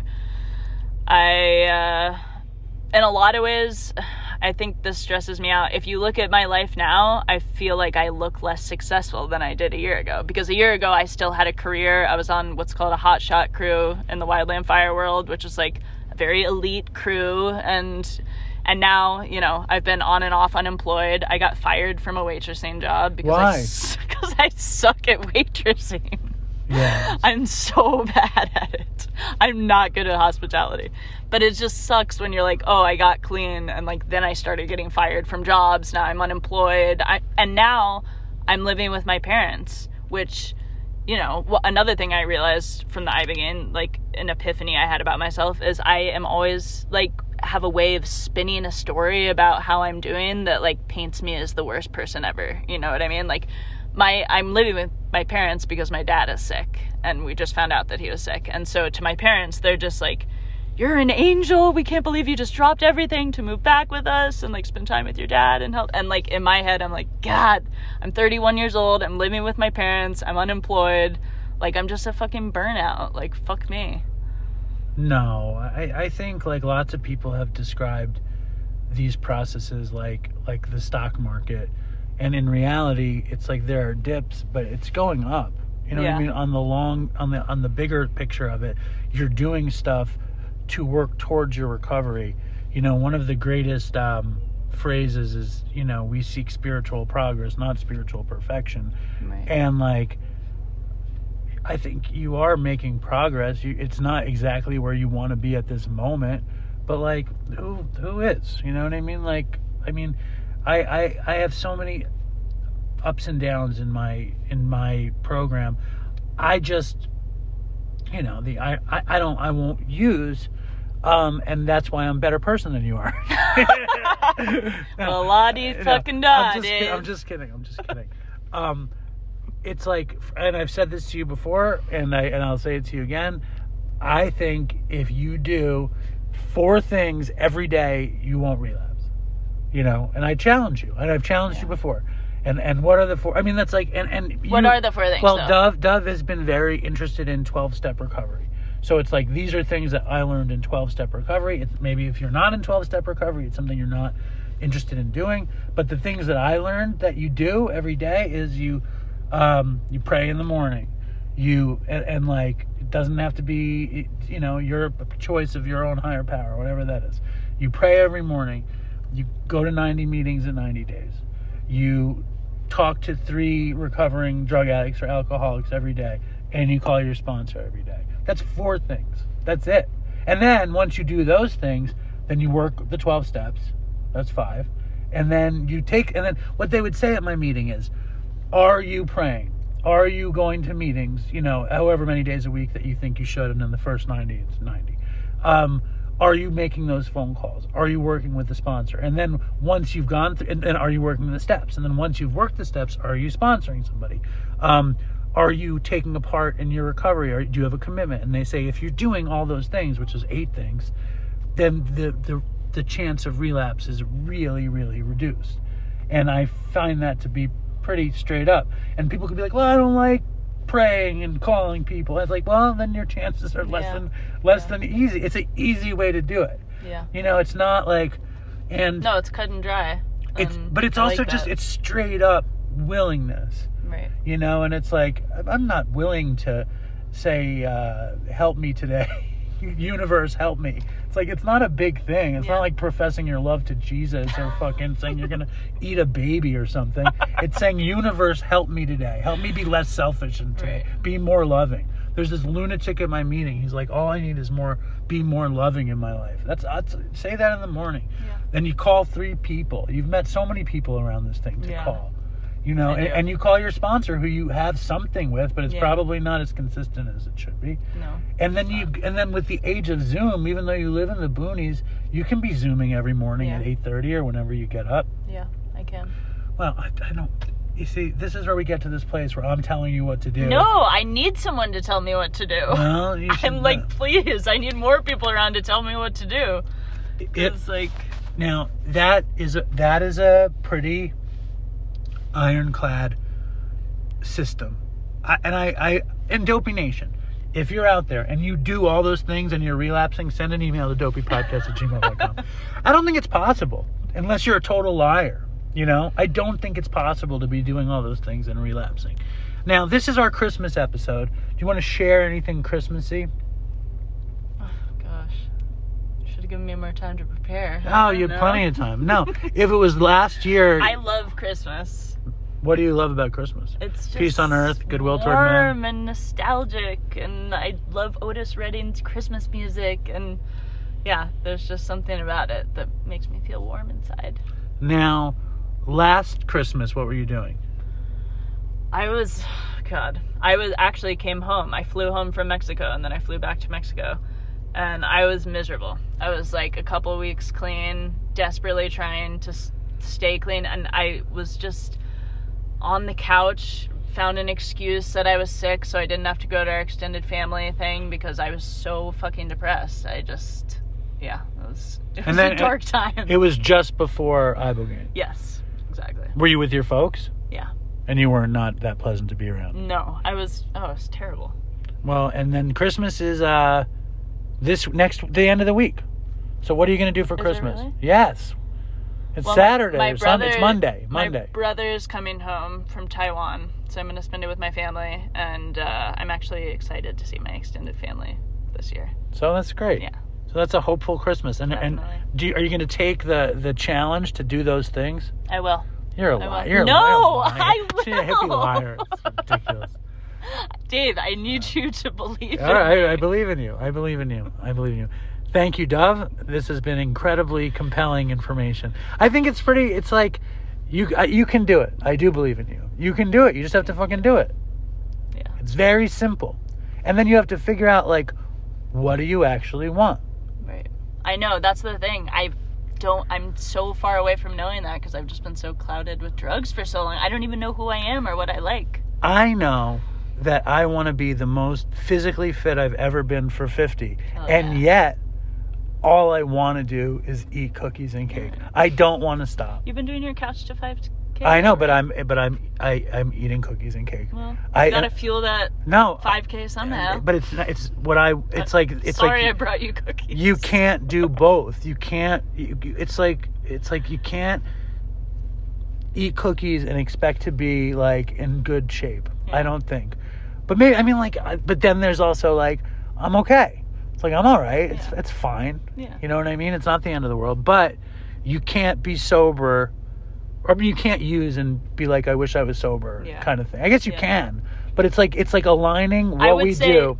You can eat cookies, and but you can't sit on the couch all day and be like, I want to run a five K though. I don't know. But it's I don't know. I my experience is it's probably very hard for you to control your cookie eating. Yeah. Uh, I, just I can't have just one cookie. No. One, one is too many. A thousand is never enough. I know. It's really really deep stuff. But anyway, thank you for, for coming on, Dove, and, and Dove Dove's helping out a bit with the show, and I appreciate your help. Thanks, Dave. Merry Christmas. Merry Christmas. Stay strong, Dopey Nation. Toodles. That was Dove, and Dove actually shot me interviewing Modest Yahoo in a historic Dopey interview. Historic. Dove obviously has been struggling with Kratom for a while. If you are struggling with Kratom, they do a Dopey Nation Kratom Zoom meeting on Thursdays. Write in your Kratom experiences. Write in if you're struggling. Write in how you've gotten past it to dopeypodcast at gmail dot com. And uh, I hope this Christmas is great for you guys. Do you want to hear my schmaltzy? I'm going to tell you my schmaltzy Christmas story. My older daughter, Nora, is sick. She just got the flu, so we're not going to go anywhere for Christmas, which I'm very excited about. It's going to be a down-home, you know, Long Island Christmas in our house with just us, which I like. I mean, my dad won't come, so that's sad. And I love Linda's family too, but there's there's a certain amount of pressure that is removed from us being here by ourselves. But when I drive Nora to school in the morning, there's this tree that we drive past, and I think it's some kind of very, very, very beautiful Japanese maple tree. And in the fall, in the late fall, the leaves turn ridiculously red, like the reddest leaves ever. And when they fall to the ground, the the ground, it looks like it's uh, neon. It looks just so beautiful. It's it's it's really an incredible tree. And I, I kind of want to get a tree like that, but I know we had a tree like that, but it didn't get enough sun. It was not glorious like this tree. And every day I would drive Nora to school, I would be like, you know, that tree is going to be so red, and, and I would annoy the fuck out of her. And she, she didn't want to hear about it, you know. And and I every day we'd, drive, we'd be bickering about something, and I'd be like, look at the tree. And she'd get annoyed at me. And then eventually the, the tree turned red, and, and, and I would comment on it every day. And then one day I was in the city working, and Nora texts me, the leaves fell off the tree. And I said, do they look beautiful on the ground? And she's like, yes. And she go, and I said, are you sad that the that it's over? And she said, yes. And I felt I felt a certain kind of like emotional feeling.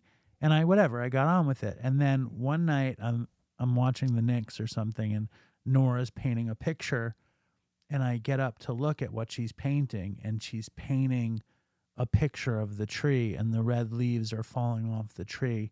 And it was my Christmas present, and it was such a emotional moment. Even though I got to see the present before I should have, who cares? You know, it's a it was it's a beautiful, beautiful thing, and she'll all, we'll always have the tree. And that's my schmaltzy Christmas story. Now I have this next piece is not gonna be schmaltzy. It's it's me and Ray. I made Ray come walk around the city with me as I looked for presents for my mother-in-law and my brother-in-law. And I don't know why I made him do this, but this is me and Ray walking around the city. Slam.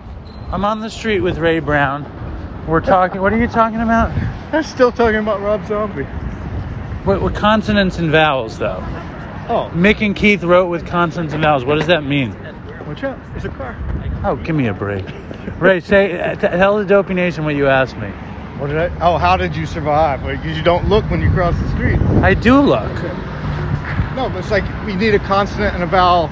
So when you're writing a song, we need a g, b, d, o, that kind of thing. Give me an example. Dig to the ditches. But that's not a Mick and Keith song. Oh, uh, um, like Brown Sugar. How does Brown Sugar apply? Keith broke that down. Like we needed the next verse needed to start with like a B and a U. So they went through all the words to find those words. You're a big Rolling Stone fan, right? I, uh, I became one later in life, yeah. What would you say the song Brown Sugar is about? It's, they've stopped playing it. They don't play it anymore. That's because it, it's the woke it's about police. Slavery and having sex. It's about people who own slaves having sex with them. That's what it's about. The men and the women. So it's not about heroin. No, no, no. And it's and it's scar. People think it's Scarlet Slaver, but it's Skydog, Skydog, which is that's Dwayne Allman. He's they saw that name on the register, on the roster at uh, uh, what's that place? Muscle Shoals. It doesn't and say Skydog Slaver. That's what Mick is saying, Skydog Slaver, because he was intrigued by the name. He was looking through the logs to see who had played. They didn't know who Dwayne Allman was. No, it's it's. So what's the lyric? Skydog Slaver is doing all right. Is that what they say? Yeah. And it sounds like scarred old slaver. One time we were talking about black people and white people's penises. What? And you said that it's a stereotype that black people have larger penises than white people because white people tend to be growers. Yeah. Do you remember this conversation? Yeah, yeah. Do you have any comment? That's all true. Can you break down that for me? No, that's just how it is. See, trust you me, used to be way more me, willing to break trust, stuff like that. Trust down. me. Well, I don't know. It, so you're um, saying black cocks are not generally larger than white? What I'm saying is the reason, and I think they are slightly, but I think the reason is in... How about girth, Ray? How about it? No, it, you didn't see a man with an erection. You only saw a naked man. It's not every day you saw what happens. You know, you just saw how big it was soft. What? Hold this for a second. Say that again. I can't remember what I said. You were talking about hard versus oh, soft, black yeah, versus yeah. white. Why do you suppose genetically that white people grow and, and black people do not? I was going to say blacks, but I figure that's too racy. Blacks.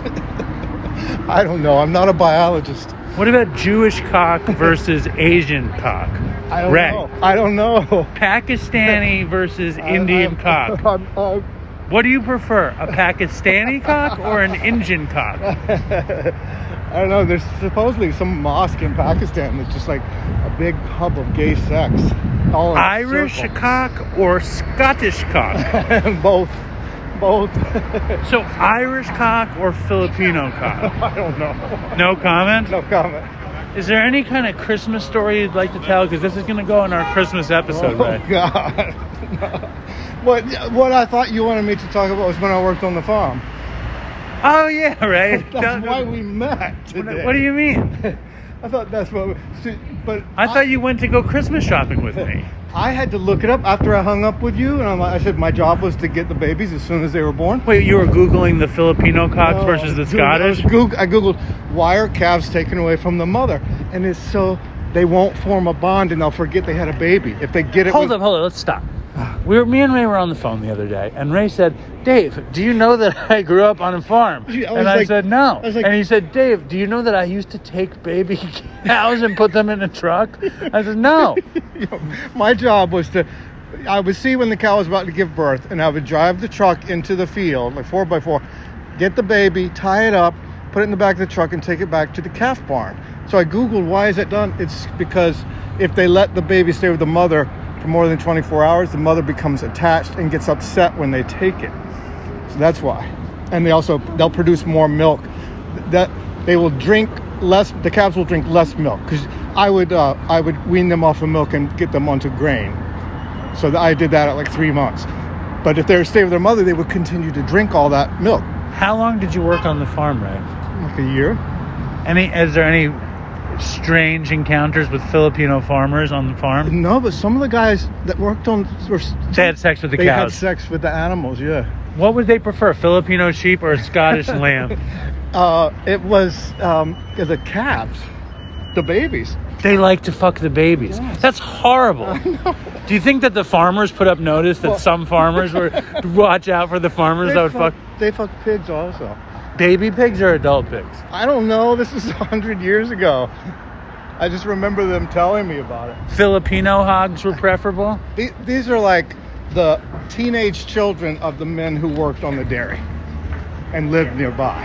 So do you miss the farm now that you're a big city uh, slicker? It was great. It was great. But also I was telling you, like, I grew up on a dirt road. The closest house was a mile away. On my walk home from school, I would see foxes and deer and... That's it, and then I play in the woods. I, I, I always say, you don't know how country I am. How country are you, well, Ray? That's how country. I grew up in the woods.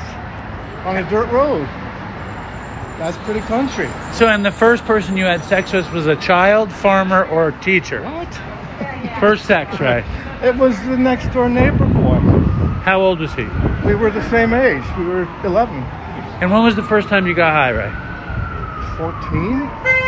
So you were fucking the neighbor before you enjoyed the sweet, sweet, sweet high. Yes. So would you say sex was your first drug, Ray Brown?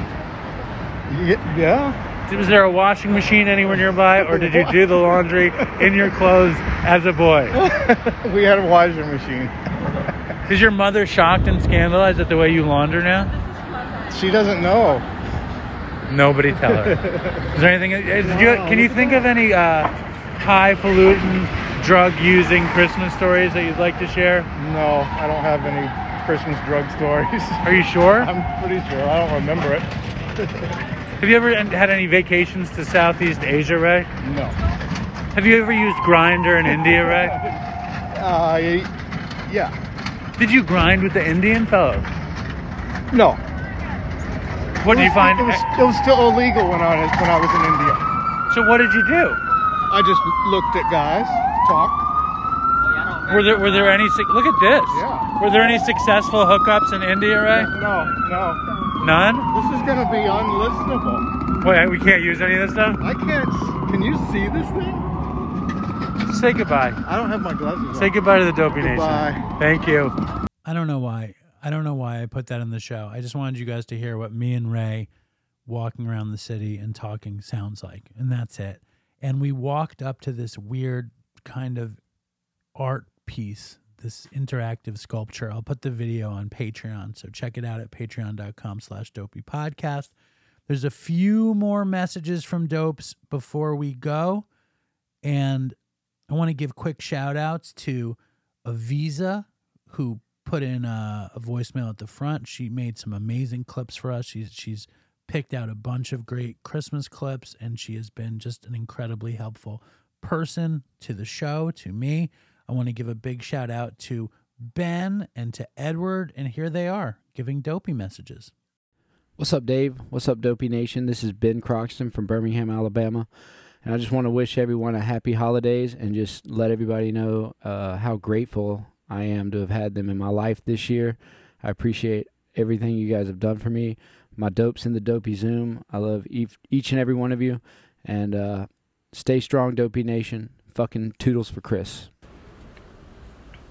Ho, ho, ho, Merry Christmas. Fucking toodles for Chris. Hey guys, it's Ed. Um, wishing everybody a happy holidays.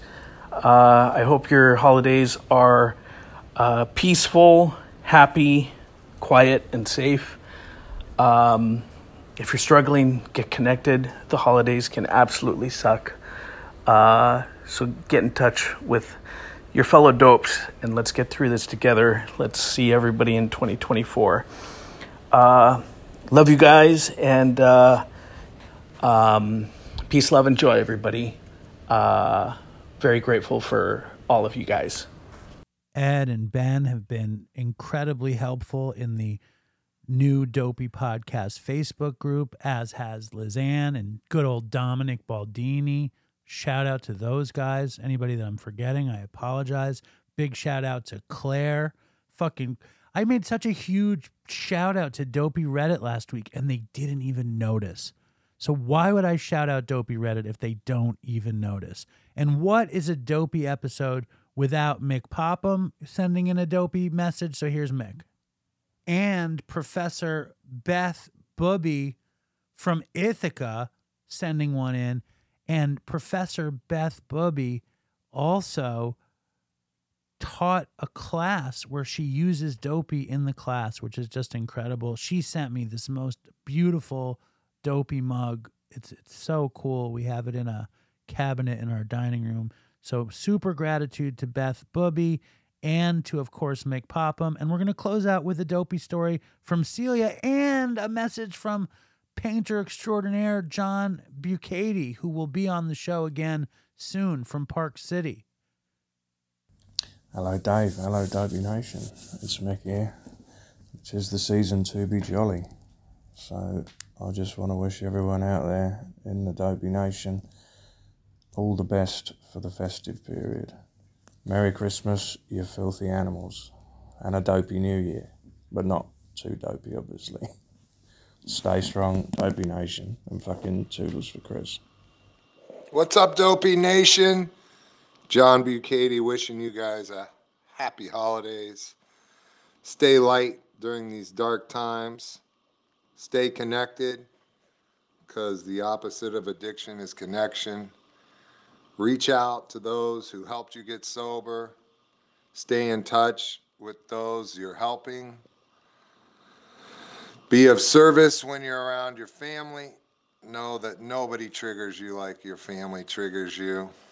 Don't forget the serenity prayer, meetings, halt, pause, naps, meditate, deep breaths. You know, all those things, pack them up, bring them with you. Bring all your tools to your family functions, or just don't go if that's what your t- your gut tells you. But stay connected, and for God's sakes, be kind to yourself out there. Um, that's all I have to say to y'all. Have a wonderful holiday, and thanks for letting me be a part of this wonderful tribe of misfits and outlaws. Love you. Hello, and Merry Christmas, Dopey Nation. It's Bubby, longtime friend of the show. I am a poly drug addict, but the thing I'm addicted to is alcohol. That's the big thing. I haven't had a drink in eight years. Uh, listen, dopes, uh, this message goes out to all the children of the night. That's the name I have for brothers and sisters of mine uh, who endured a tough road at the hands of those you probably needed and trusted the most. I want you to know you're not alone at all this Christmas, and I'm learning myself that a party doesn't equal a healthy family, it doesn't equal a close-knit family. So if you're feeling like you're left out or you're missing out this year, and if you feel like you're missing out on all the things that life seemed to promise, you know, maybe other people, just know life has also promised you an equal share of love. So stay strong this holiday season, dopes. I don't have any crazy Christmas stories, but I can promise you, I can promise you, I'm going to get my uh, a close friend of mine to tell this awesome dopey story involving cocaine, a prostitute, and dragging a vacuum cleaner through the snow. Ha ha ha, and ho ho, Merry Christmas, peeps, all my love, um, and toodles for Chris. Hey Dave, this is Celia, and I'm gonna try and give you a dopey Christmas story. I was thinking about it, and I thought I didn't have any, and then I realized I might have a good one. Um, it is, I think, nineteen ninety-nine Christmas. I'm about thirty, thirty-one years old, and I'm about to spend my first Christmas in California. I'd lived there about four years, and every year prior to that, I had gone back to New York for Christmas. But this was going to be the first year away from my uh, biological family and just doing family friends Christmas. So um, a couple of friends and I um, decided we were going to go up to Tahoe and go skiing. So Christmas Eve, I stayed at my friend Happy Jen's house. And uh, we get picked up in the morning by my friend uh, Adam and Henry, um, and they're both Jewish and have never celebrated Christmas. And we get in the car and we drive up to Tahoe, and we're having a lovely time. And uh, we're in Tahoe, and we're like about twenty, thirty minutes away from where we're gonna. Um, planning to go skiing, and we start to notice that there's no snow. So we have to switch to plan B, which was to go hiking. So we found this spot, which happened to be where they filmed the Ponderosa, the T V show. I don't know, I don't remember the name of it. It's not called Ponderosa.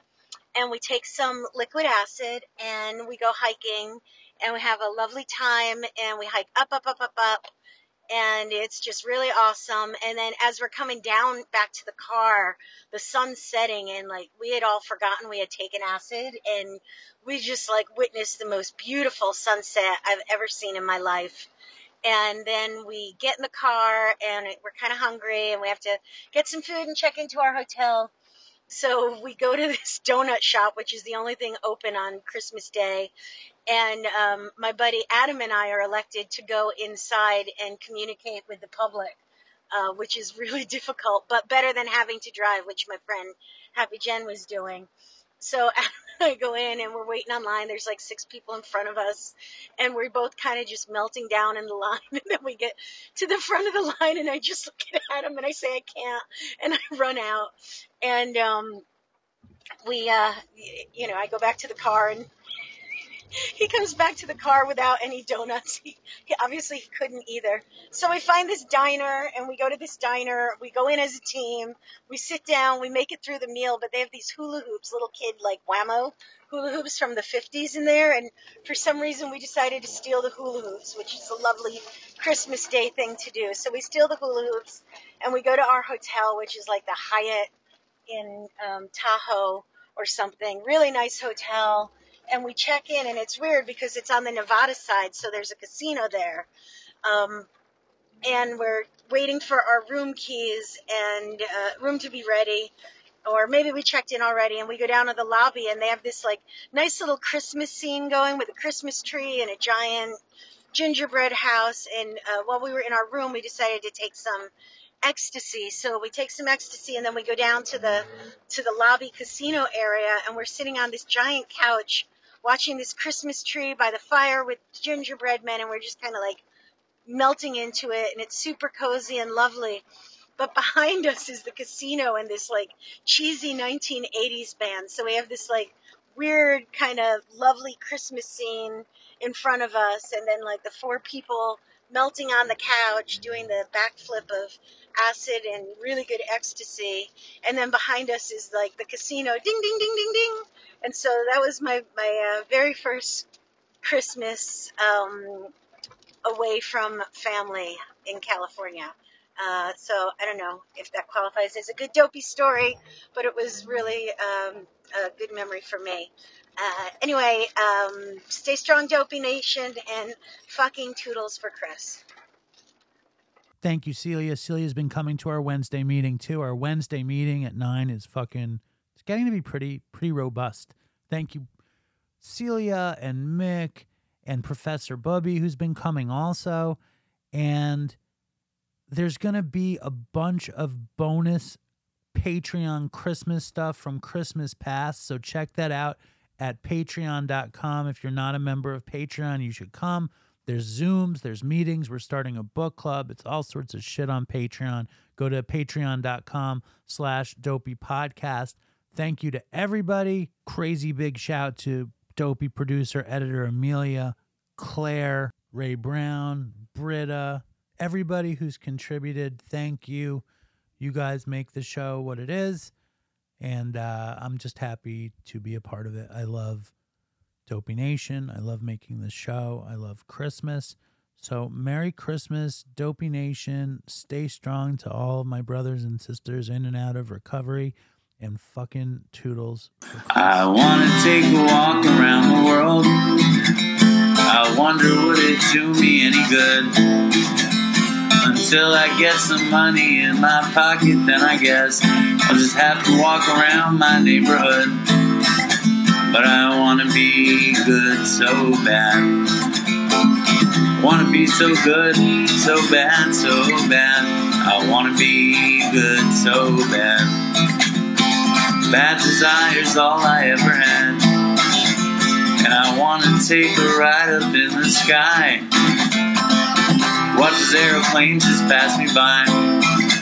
And I want to see a Lear jetliner take a dive, just to show all of these people what it means to be alive. But I want to be good so bad. Want to be so good, so bad, so bad. I want to be good so bad. Bad desire's all I ever had. And my shadow's getting smaller and smaller, and it's high noon where I stand. Shadow's getting smaller and smaller, and it's high noon where I stand. And I wonder would they pay it any mind when I leave this busted city far behind. I'll take the high road, however far it winds, because peace and love are very, very, very hard to find. And I wanna be good so bad. Wanna be good so bad, so bad. I wanna be good so bad. Bad desire's all I ever had. Damn it, all these suckers make me mad. And it's all I ever had. And it's all I ever had. And these suckers make me mad, and I want to call my dad. And it's all I ever had. And it's all I ever had. And it's all I ever had. And it's all I ever had. And these suckers make me mad, and it's all I ever had. And I want to call my dad. And it's all I ever had. And it's all I ever had.